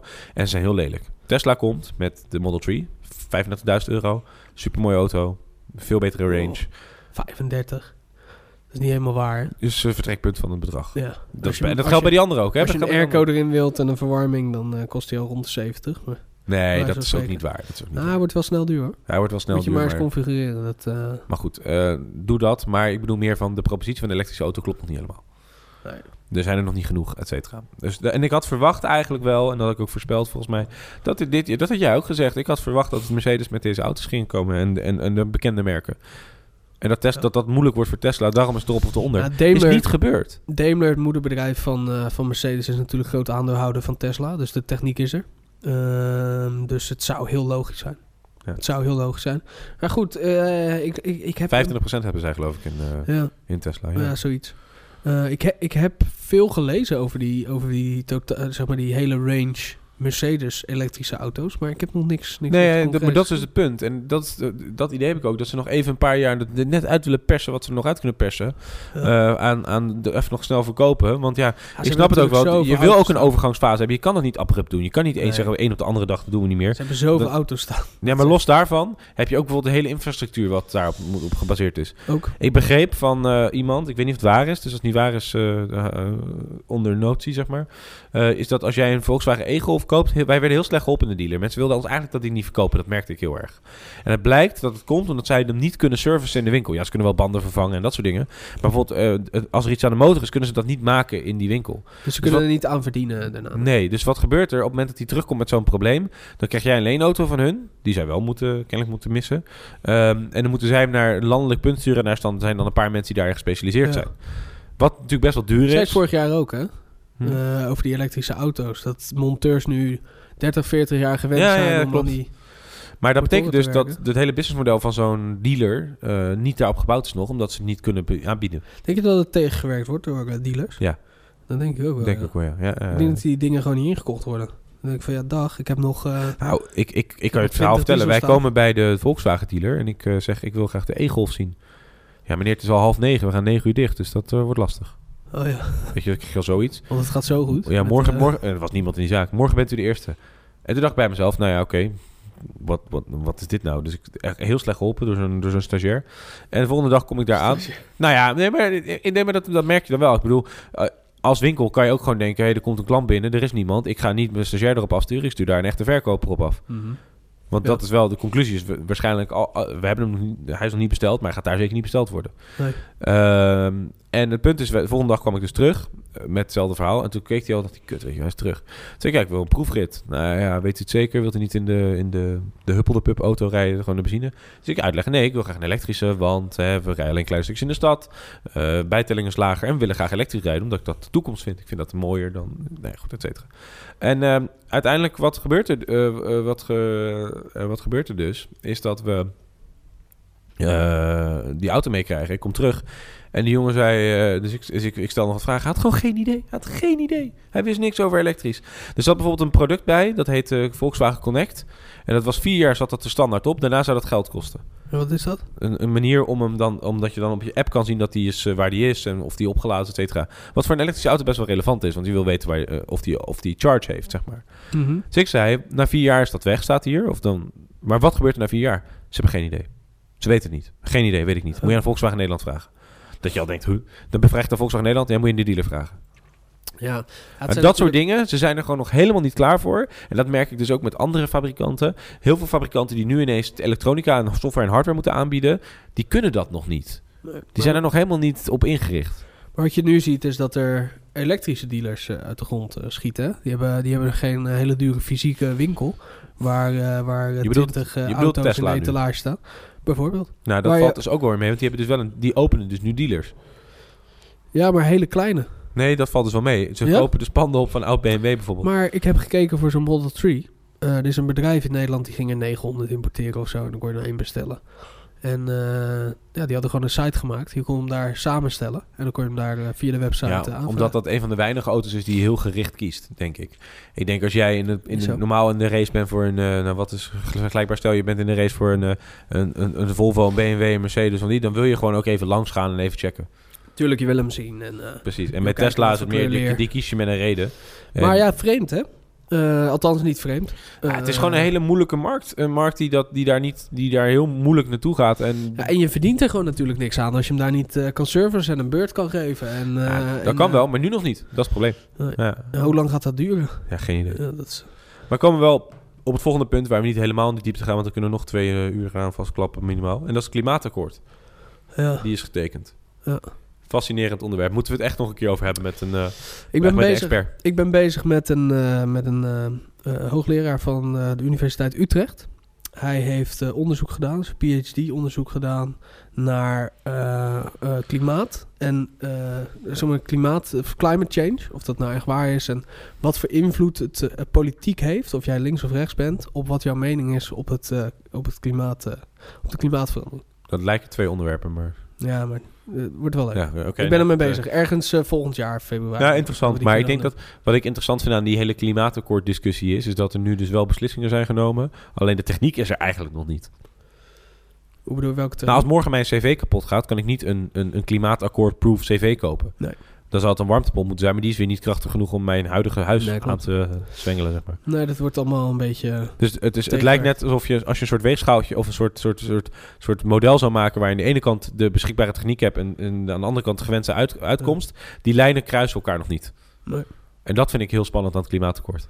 Ja. Zelf. Ik bedoel, voor de rest wil ik er politiek gezien niks over zeggen. Maar dat vind ik... ik vind op het, nee, maar, nee, maar op het moment dat jij... Op het moment dat... Stel dat morgen de wet aankomt... alleen nog maar elektrische auto's... En, de huidige, en het huidige aanbod is er. Dan hebben we dus een heel groot probleem. Ja, maar goed, dat, dat, uh, dat gaat natuurlijk niet gebeuren. Nee. Um, de Boring Company, wil je daar het nog over hebben? Ja, kunnen we wel in de Elon-podcast doen, maar even kort. Uh, net op de valreep, voor het einde van het jaar. Persmoment. Ja, het, het, wat mij betreft, het, het, het, het, het, naar mijn idee, het stomste product van Elon Musk. Nou, ben ik niet helemaal met je eens. Er waren natuurlijk wat, uh, wat sceptici die zeiden van... ja, weet je, uh, tunnels boren doen wij al honderd jaar. Hè? En uh, dit hebben we echt wel uh, uitgezocht. Alleen, uh, dat zei uh, NASA ook. Uh, uh, nou ja, de tunnel raketten bouwen, dat doen wij al honderd jaar. Wat hij nu doet is, je rijdt met je auto erin, geloof ik. En dan ga je van A naar B. Maar dan heb je toch alsnog file. Dan kun je toch beter een metro ervan maken? Nee, nee, nee, daar gaat het niet om. Je, gaat, je rijdt met je auto in een lift... En die lanceert je auto gewoon door een tunnel. Ja. En doordat hij moet altijd op autopilot door die tunnel. Dus hij kan niet de randen raken, want hij zit ook in een soort van karretje. Mm-hmm. En hij kan ook niet op de voorganger uh, botsen. Mm-hmm. Dus elke auto gaat op autopilot door die tunnel. En die schiet met zo hoog maar mogelijk dit is dus snelheid die, dit is dus eigenlijk tegelijk die, door die tunnel. We hebben het wel eens over gehad van eigenlijk zou je voor uh, auto, autopilotauto's een eigen baan moeten hebben. Ja, kan ook. En in principe is dit dat, alleen dan onder maar de grond. Ik, uh, ik had dit jaar een mooie quote opgevangen over, uh, over infrastructuur. En iemand zei van... Um, wegen bijbouwen is hetzelfde als een gaatje bijprikken met iemand met overgewicht in zijn riem. Weet je wel, dat is niet de oplossing. Je moet minder eten als je wil afvallen. Niet een gaatje bijprikken met je riem, zodat je... Ja, dat, dat is een mooie uitspraak, maar wat is, dat, dat, dus, daar kan je toch niks mee? Ik bedoel, ha, dus moeten mensen dan niet naar hun werk gaan?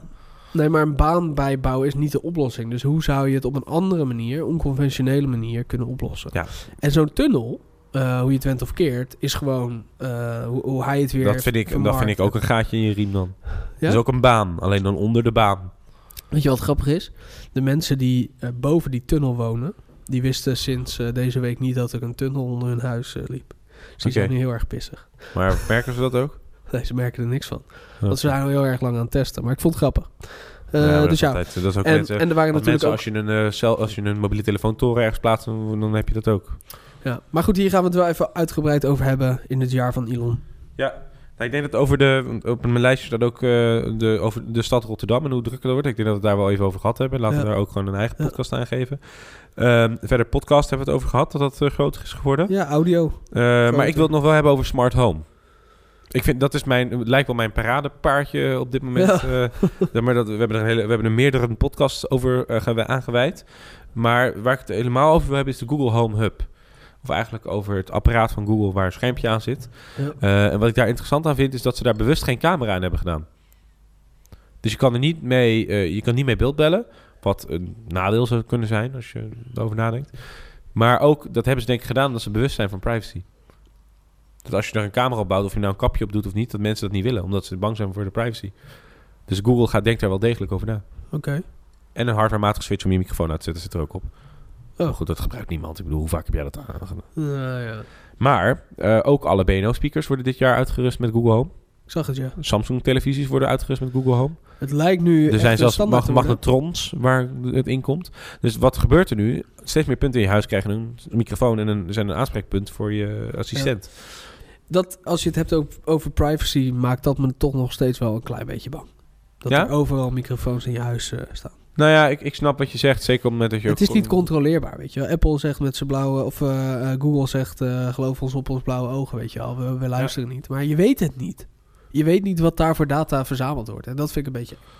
Nee, nou ja, de, de trade-off is met alles, hè. Van wat krijg je ervoor terug en wil je dat risico lopen? Exact, ja. En dat heb je bijvoorbeeld met Facebook gezien. Iedereen vond het prima om krabbels te plaatsen bij elkaar. Ja. Dat was het risico dat ze wilden lopen. Ja.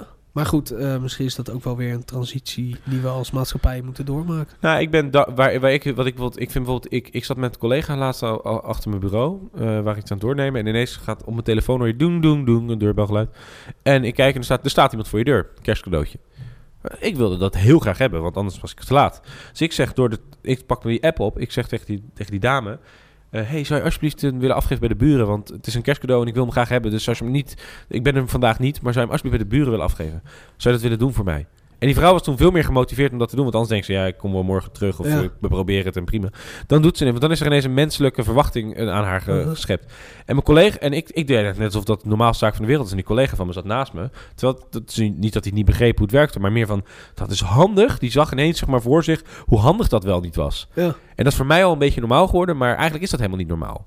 En ik denk dat uh, dat, dat dat soort toepassingen in je huis... Dat is eigenlijk wel heel, heel erg gaaf hoor.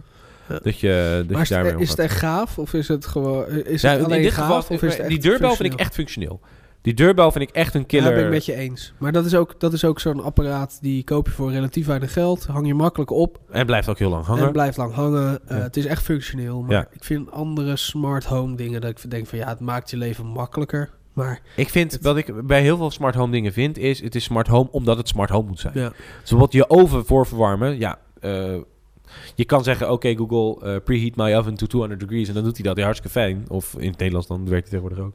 Maar uh, ah, er wordt veel gebouwd. Hè, maar dan denk ik, dat, dat Siemens maakt dit bijvoorbeeld. Dus dat noemen ze volgens mij I Q Connect, uh, dat ze dat noemen. Ja. En dan denk ik, dat is heel gaaf, weet je wel, dat dat kan. Maar tegelijkertijd ook denk ik, van ja, als je, als je je oven gaat preheaten, dan ben je waarschijnlijk ook in de keuken. Ja, daarom. Maar bijvoorbeeld een melding krijgen op je Google Home, uh, dat vind ik dan, dat dan weer niet handig. Of dat is niet boeiend. Maar op het moment dat als jouw oven klaar is en gewoon alle Google Home speakers in je huis gaan, bling, bling, je oven is klaar. Dat is dan wel weer handig. Ja. Nou, er wordt veel en dat gebouwd. Gebeurt dus ook met die deurbel. Die gaat dus als, ik, als het bij mij wordt aangebeld, dan gaat die deurbel dus af in mijn huis. En wat, me, wat, ik, wat je eigenlijk wilt, is dat, er een, een, dat je dan ook ziet wie er voor je deur staat. En dat is dus zo interessant in Google Home Hub. Daar zit een schermpje op. Dus als iemand aanbelt, dan opent hij automatisch het beeld van jouw deurbel. En dan kan ik meteen ermee interacteren en zeggen... hey, wie ben jij, wat doe je hier, et cetera. En dan kan je zeggen van ja, what the fuck, kan ik even naar de deur lopen en noem maar op. Dat is waar. Dat is helemaal waar. Maar als je dat apparaat meer doet dan alleen je deurbel... en hij doet ook je deurbel, is dat wel heel handig. Ja. Dus bijvoorbeeld als jij ook je Spotify erop hebt draaien. Maar heb je x aantal honderd euro no, uh, over voor dat wel handig? Uh, nou ja, hij doet... Maar dat, dat, dat is dus het dat? punt. Je kan, zie, stel je voor dat dat, dat dat... Ik denk dat je er daar geen zes van gaat kopen. Stel dat je daar één van in je keuken zet, bijvoorbeeld. Ja. En, je zet, en, je hebt, en daar zit alles op. Dus jij zegt, uh, oké okay, Google... Um, wat is mijn route naar werk? En hij laat je dan meteen zien, is er een file of niet? Oh, oké, okay. nou, er is een file. Dan stap je je auto in, dan weet je ook van ik moet de andere weg pakken... en dan weet je ook hoe laat je er bent. Of dat je aankomt, laat me mijn kalender zien van vandaag. Laat iets zien, speel het nieuws af. Ik wil deze podcast luisteren. Hé, hey, speel even wat muziek af. En dat werkt allemaal. Het kan in je telefoon zitten, dat kan ook je home hub zijn, zeg maar. Maar het kan ook een vast apparaat zijn in je huis. Ja, ik, ik ben nog niet zo weg van... Uh, ja, waar ik weg van ben, is het feit dat het allemaal samenwerkt. Dus of je nou op je telefoon zit, op dat apparaat zit... of dat je wat zegt, of dat je wat aanklikt... of op het apparaat zelf, het werkt allemaal... en het komt allemaal terug op een soort... alles sy- synchroniseert met elkaar. Ja. En dat is denk ik het verschil tussen de belofte die we altijd hebben gehad... en wat nu daadwerkelijk beschikbaar is... voor dertig euro bij de Albert Heijn. Het is echt ook heel goedkoop. Nee, klopt. De, de, de Google Home is, uh, is denk ik een mooie instap... Uh, in, in, je, in je huis smart maken. Ja, precies. Alleen weet is... je wat ik me afvraag? Er wordt veel gebouwd hè, in Rotterdam. Wanneer krijgen we de eerste smart building?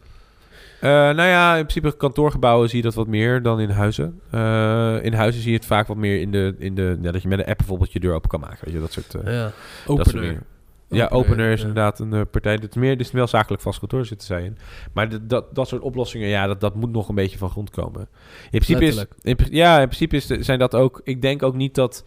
Nou, Nest is zich heel erg aan het richten op, uh, op consumer tech. Maar ik denk dat in principe die techniek zou niet anders zijn voor zakelijke tech. Alleen je hebt bijvoorbeeld een, een wat uitgebreider paneel nodig om aan te bellen. Want je hebt meerdere ja, ja. plekken.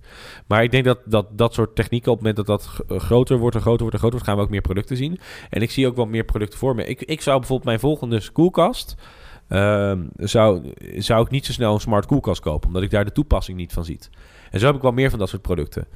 Maar ik kan me wel voorstellen dat als ik in de winkel sta en er staan er twee en één ervan is smart, omdat de techniek zo goedkoop is geworden, wat ik al zei, van, dat ten opzichte van... Bij een wasmachine zou ik het wel heel graag willen. En ik zal je uitleggen waarom. Op het moment dat ik een wasmachine of een cv-ketel, laat ik het een wat duurder product, mm-hmm. op, die kan dan bij gaan houden op basis van de variabelen in die machine of die het goed doet. Dus op een gegeven moment kan ik ook preventief kan ik een reparatie krijgen, zodat hij niet kapot gaat, zodat hij het altijd blijft doen. En dan kan je dus een as-a-service contract aan gaan bieden. Dus ik kan een abonnement nemen op, op een wasmachine. Dus bijvoorbeeld de wasmachine kost vijfhonderd euro. Ik neem daar een abonnementje bij van één euro per jaar. Of, of tien euro per jaar. Of honderd euro per jaar, weet ik het. Uh, wat de prijs.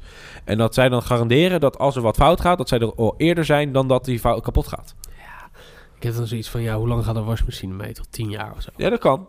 Maar aan de andere kant kan je dan ook uh, op het moment dat als die uitvalt, is dat, dat is het punt. Het is een high impact product als die uitvalt. Bij een wasmachine, als, jij, als jouw wasmachine twee weken niet werkt, dan ga je merken ineens, oh, die had ik best wel hard nodig. En dat geldt ook voor je koelkast, zeker ook voor je vriezer ook bijvoorbeeld. Ook voor een vaatwasser. En als ik straks producten krijg waarbij de propositie is van, ja, wij willen hier gewoon een zo goed mogelijk product verkopen, waardoor we dus ook kunnen garanderen dat die wordt geserviced op het moment dat die dat, vind ik ook veel meer, veel duurzamer dan dat, uh, dan dat ik hem elke twee jaar zou vervangen.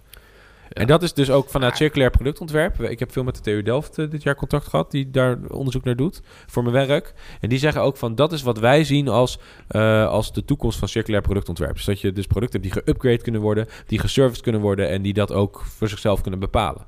Het u- upgraden en servicen ben ik met je eens. Alleen een vriezer en een koelkast, ja, die koop je voor uh, tien, vijftien jaar en dat blijft werken. Ja, nu. Maar stel ja. dat je hem koopt voor dertig jaar. Ja, maar kopen wij nog dingen voor dertig jaar? Nee, nu niet. Maar dat is dus het punt. Zeg maar, de vormfactor van een koelkast verwacht ik niet te, ver- te zien veranderen in, de, in tien jaar. Nee. Maar aan de andere kant, misschien zijn we ook daar te veel mee gewend geraakt. En ik, maar ik vind die en bel... Ik vind, maar je zegt nu wel, een koelkast gaat tien, vijftien jaar mee. Maar ik denk dat dat niet de gemiddelde leeftijd is van een koelkast in Nederland, hoor. Ik denk dat die minder lang meegaan. Ja, weet ik niet. Denk ik. Volgens mij, ja. Maar ik vind die bel vind ik heel erg functioneel. Want dat is, dat, dat is ook... Als jij inderdaad wat hebt besteld, uh, mm-hmm. of er wordt iets geleverd, dan hoef je niet thuis voor te zijn. Je hoeft er niet ja. rekening mee te houden. Je zit op uh, kantoor, vanaf je bureau open je even de deur. Je spreekt die persoon toe, zet maar in de hal en trek de deur dicht. Ja. En uh, dan is het echt functioneel. Maar ja, ik, ik heb met andere smart producten, ik weet niet, ik vind het niet echt niet heel interessant. Behalve die bel, dat vind ik tof. Uh, Google Home, tuurlijk. Nou, ik denk maar, dat ik denk wat bijvoorbeeld wel interessant is, is bijvoorbeeld slip smart security in je huis. Ik bedoel, er zijn nog heel veel huizen die niet beveiligd zijn in Nederland. Heel veel huizen hebben geen alarmsysteem. Heb jij, heb jouw huis een alarmsysteem? Oh, je gaat nu natuurlijk ja zeggen. Want... Nee. nee. Nee, maar ik bedoel, uh, als jij... Stel dat Nest heeft een, hun ja, alarm... Wel. Ja, precies. Nee, maar Nest heeft hun product. Stel, die komt uit morgen. Volgens mij kost die driehonderd euro, maar ik weet niet zeker. Ja. Maar voor driehonderd euro is je huis beveiligd. Dat is toch ook een fijn gevoel? Ja, absoluut. Dus waarom niet, zeg maar? En ook de, je kan ook uh, automation doen. Dus op het moment dat je je deur aan doet, dat je de U-lamp aangaat. Ja, nee, waarom dat niet? Ik bedoel, het zijn, het zijn simpele... Je hebt wel U-lamp in huis, dat weet ja. ik toevallig. Ja. En je hebt ook Google Home. Ja, ik weet niet. Ik, uh, misschien wordt twintig negentien het jaar dat... Uh, dat ja, weet je wat het is? Heel veel producten hebben, smart, de, wat hebben zijn vinden. niet zo boeiend, zeg maar, qua product. Dat jij een melding krijgt dat je vaat was verklaard. Ja, oké. Okay. Ja.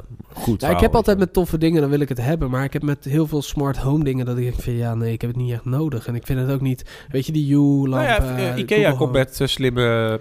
Ja, die stuurde ik, ja. Ja, nou, die wil jij ook, Die wil ik, ja. Ja, maar dat zijn, dat zijn de killer smart home producten. Niet de koffiemachine die aan en uit gaat. exact.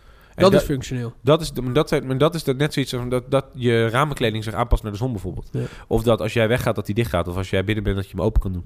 Zonder ja. dat je zes van die dingen langs moet gaan. Ik geloof daar echt heel erg in. Ik geloof echt heel erg in dat soort producten. Niet omdat ik denk dat je het nodig hebt. Maar omdat ik denk dat het een logische productevolutie is. Ja. Voor, voor een... Ik bedoel, ik denk dat Luxeflex al honderd jaar hetzelfde doet. Misschien een ander kleurtje. Misschien. Ja, klopt. En klopt. Dit is voor hun echt wel een nieuwe techniek. En voor dat soort merken, daar zie ik dus in dat het wel heel moeilijk voor ze is. Om deze overstap te maken. Uh, nou, Ikea dat is net zou... dezelfde discussie als Volkswagen. Ja, Ikea zou natuurlijk wel echt, echt impact kunnen maken in die smart home, uh, smart home uh, sector. Ja, ze hebben nu van die slimme stekkers. Maar slimme stekkers denk ik bij mezelf... Ja, als, je nou, als je die aan een lamp zet, kan je de lamp aan en uitzetten. Ja. Maar bijvoorbeeld mijn koffiemachine, als ik die aanzet... gaat hij niet ineens allerlei dingen doen. Dan moet ik nog steeds in de koffiemachine... Hij gaat, nee, gaat geen cappuccino zetten. Nee, dan moet hij dan nog... Dus dat is dan weer de andere kant. En maar goed, de vraag is ook of je dat wilt. Ja, ja, dat wil je, maar heb je het nodig? Dat is een beetje de... Vraag twee, zeg maar. Maar wat was jouw voorspelling nou voor twintig negentien? Voor smart home? Ja. nee, ik, ik verwacht dat die home heb. Oh, die uh, heb je. Dat die, dat die, uh, nee, die gaat ook komen natuurlijk. Ja. Maar die kost... Wat ik dan wel interessant vind is dat... Er was een actie in Amerika dat je een home hub met twee van die Google Homes... Dus echt drie producten, mm-hmm. kon kopen voor honderdzeventig dollar. Terwijl het normaal dat, dat die dat per stuk kost. Ja. Dus dan merk ik wel dat Google een enorme incentive heeft om in je huis te zitten. Ja, precies. Op meerdere plekken. En logisch. Terecht. Nou ja, oké. Maar goed, de, de discussie uh, die we vaker hebben. Maar uh, ja, dat. Uh, heb jij nog voorspellingen nou, voor? Twee, ik denk dat twintig negentien een tussenjaar gaat zijn. Ik weet niet, ik heb, ik heb niet echt ja, grote verwacht verwachtingen grote dingen, van nee. twintig negentien. Wel twintig twintig.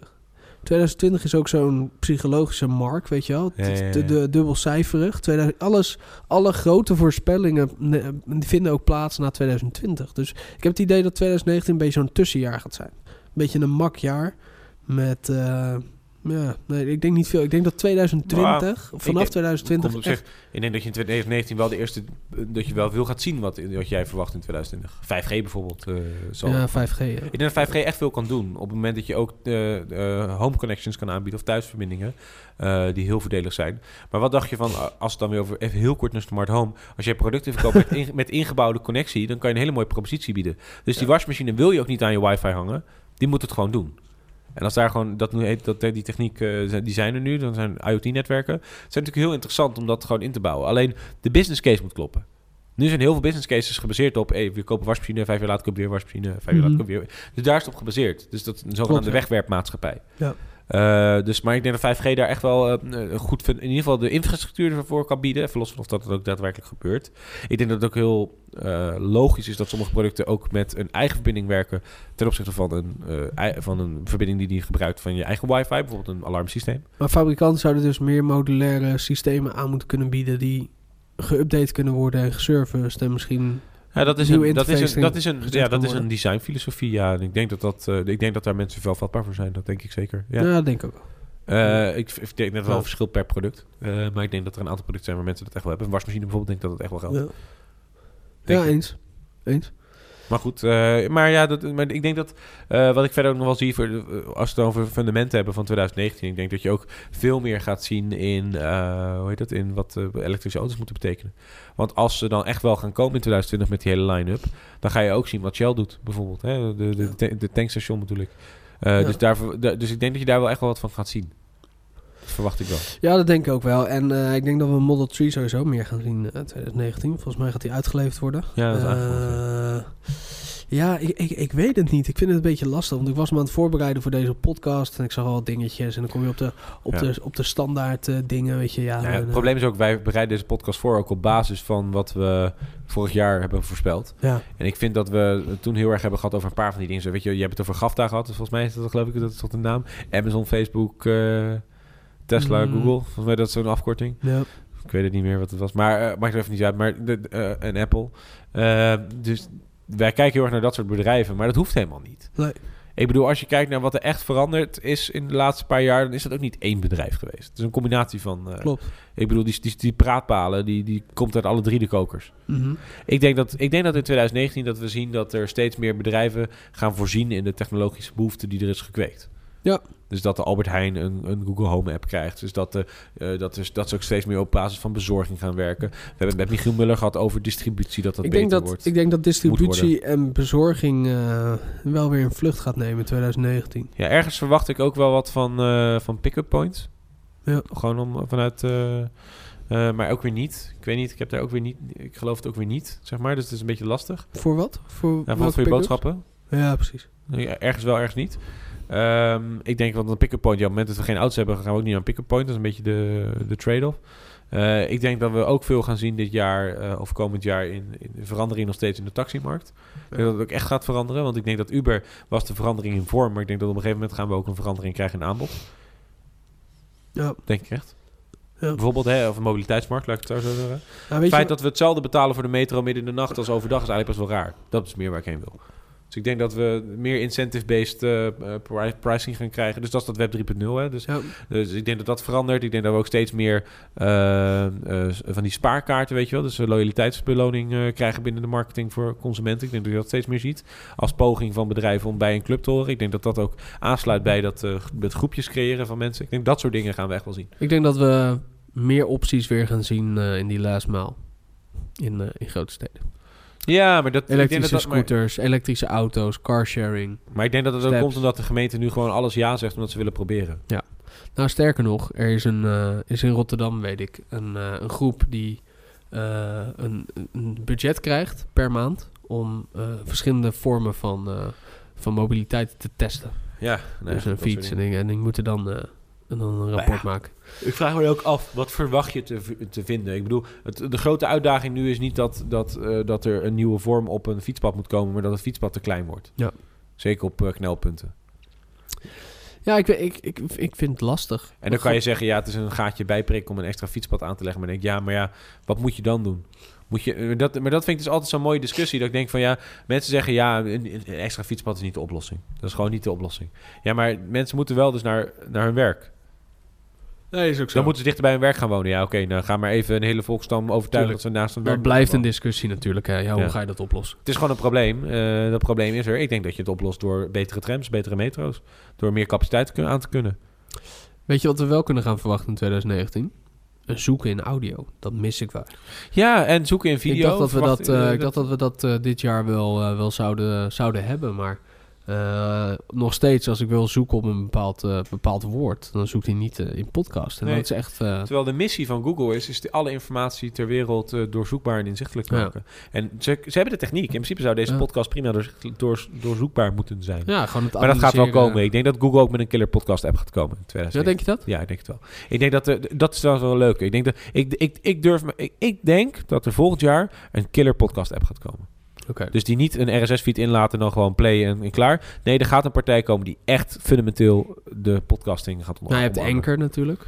Uh, ja, dat is geen killer podcast app. Nee. Oké, okay, nou goed. Dat denk ik. Ik denk dat er Podify gaat komen. Podify. Ja, ja van, van Spotify. Met gelijk een goed uh, dekkend uh, businessmodel, zodat je als maker ook een ja, incentive dat je, hebt. Ja, dat denk ik ook. Ja, een ja, soort AdSense. Dat is ook belangrijk. Ik denk dat YouTube zou het ook kunnen zijn. Allan dan misschien een nieuw merk, dat weet ik niet. Maar een product van... Ik verwacht dat Google dat product gaat maken. Mm. Omdat ze zo op voice inzetten. Op audio. Ja, interessant. En ik verwacht eigenlijk ook wel, als ik heel eerlijk ben, dat, uh, dat hardware van Google steeds fundamenteler gaat worden.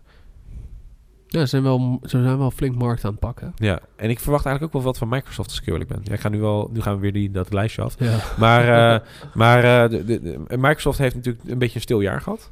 Ze hebben wel wat laptopjes uitgebracht, bijna geen telefoons. Maar ik denk dat Microsoft ook wel weer gaat komen met hele gaaf producten. Ik verwacht wel veel van, uh, van Microsoft ook in het huisdomein. Uh, ja, denk je? Ja, gewoon. Ze, zij hebben ook een Cortana, hè? Dus zij gaan ook van die praatpalen introduceren. Ja. Je ziet dat, dat Google... Maar het lijkt wel of ze de boot van Smart Home ook aan het missen zijn. Dat is meer mijn punt. Nou ja, je ziet nu dat Google gewoon, gewoon heel, veel, heel veel marktaandeel heeft gepakt. Doordat die Google Home zo, uh, zo aantrekkelijk is en zo makkelijk instapbaar. Ja, maar ik denk dat Google Home niet markt pakt op... Ik denk dat dat niet alleen Smart Home is, namelijk. Ik denk dat het markt dat je pakt is het gebruik van assistants. En hoe meer we assistants gaan gebruiken, hoe meer je ook wil dat die paal dan er ook is. Ja, maar je moet, eerst, je moet eerst zorgen dat de consument zo'n ding koopt. Ja. En op het moment dat dat ding honderdtachtig euro is ten opzichte van negenentwintig euro... Ja, dat is lastig. Dan, dan is het leuk van, hé, hey, laten we zo'n ding proberen. Maar als we het dan over Apple hebben... Uh, Apple is natuurlijk ook een beetje het jaar van de degelijkheid, uh, weer wederom. Ja. Uh, althans, niet ik vind spannend. Dat je, ik, nee, niet echt spannend. Ik vind dat, uh, wat ik wel spannend vond was, uh, hoe heet dat ding? De iPad Pro. Uh, mm-hmm. Vond ik een mooi product, maar eigenlijk ook... Ja, ook gewoon voortbedurend. Ja, hij is veel te krachtig voor, voor, voor ja. de iOS natuurlijk. Maar wat... Uh, ja, zo'n nieuw MacBook Air, wat eigenlijk ook gewoon nieuwe wijn in de oude zak is. Snap ik niet zo goed. Maar nou goed, laten we daar niet over hebben. Maar wat, wat voor, laten we dan nog even die doen en daarna afronden. Wat verwacht jij van uh, uh, aan producten nog komend jaar? Verwacht jij iets van de grote merken?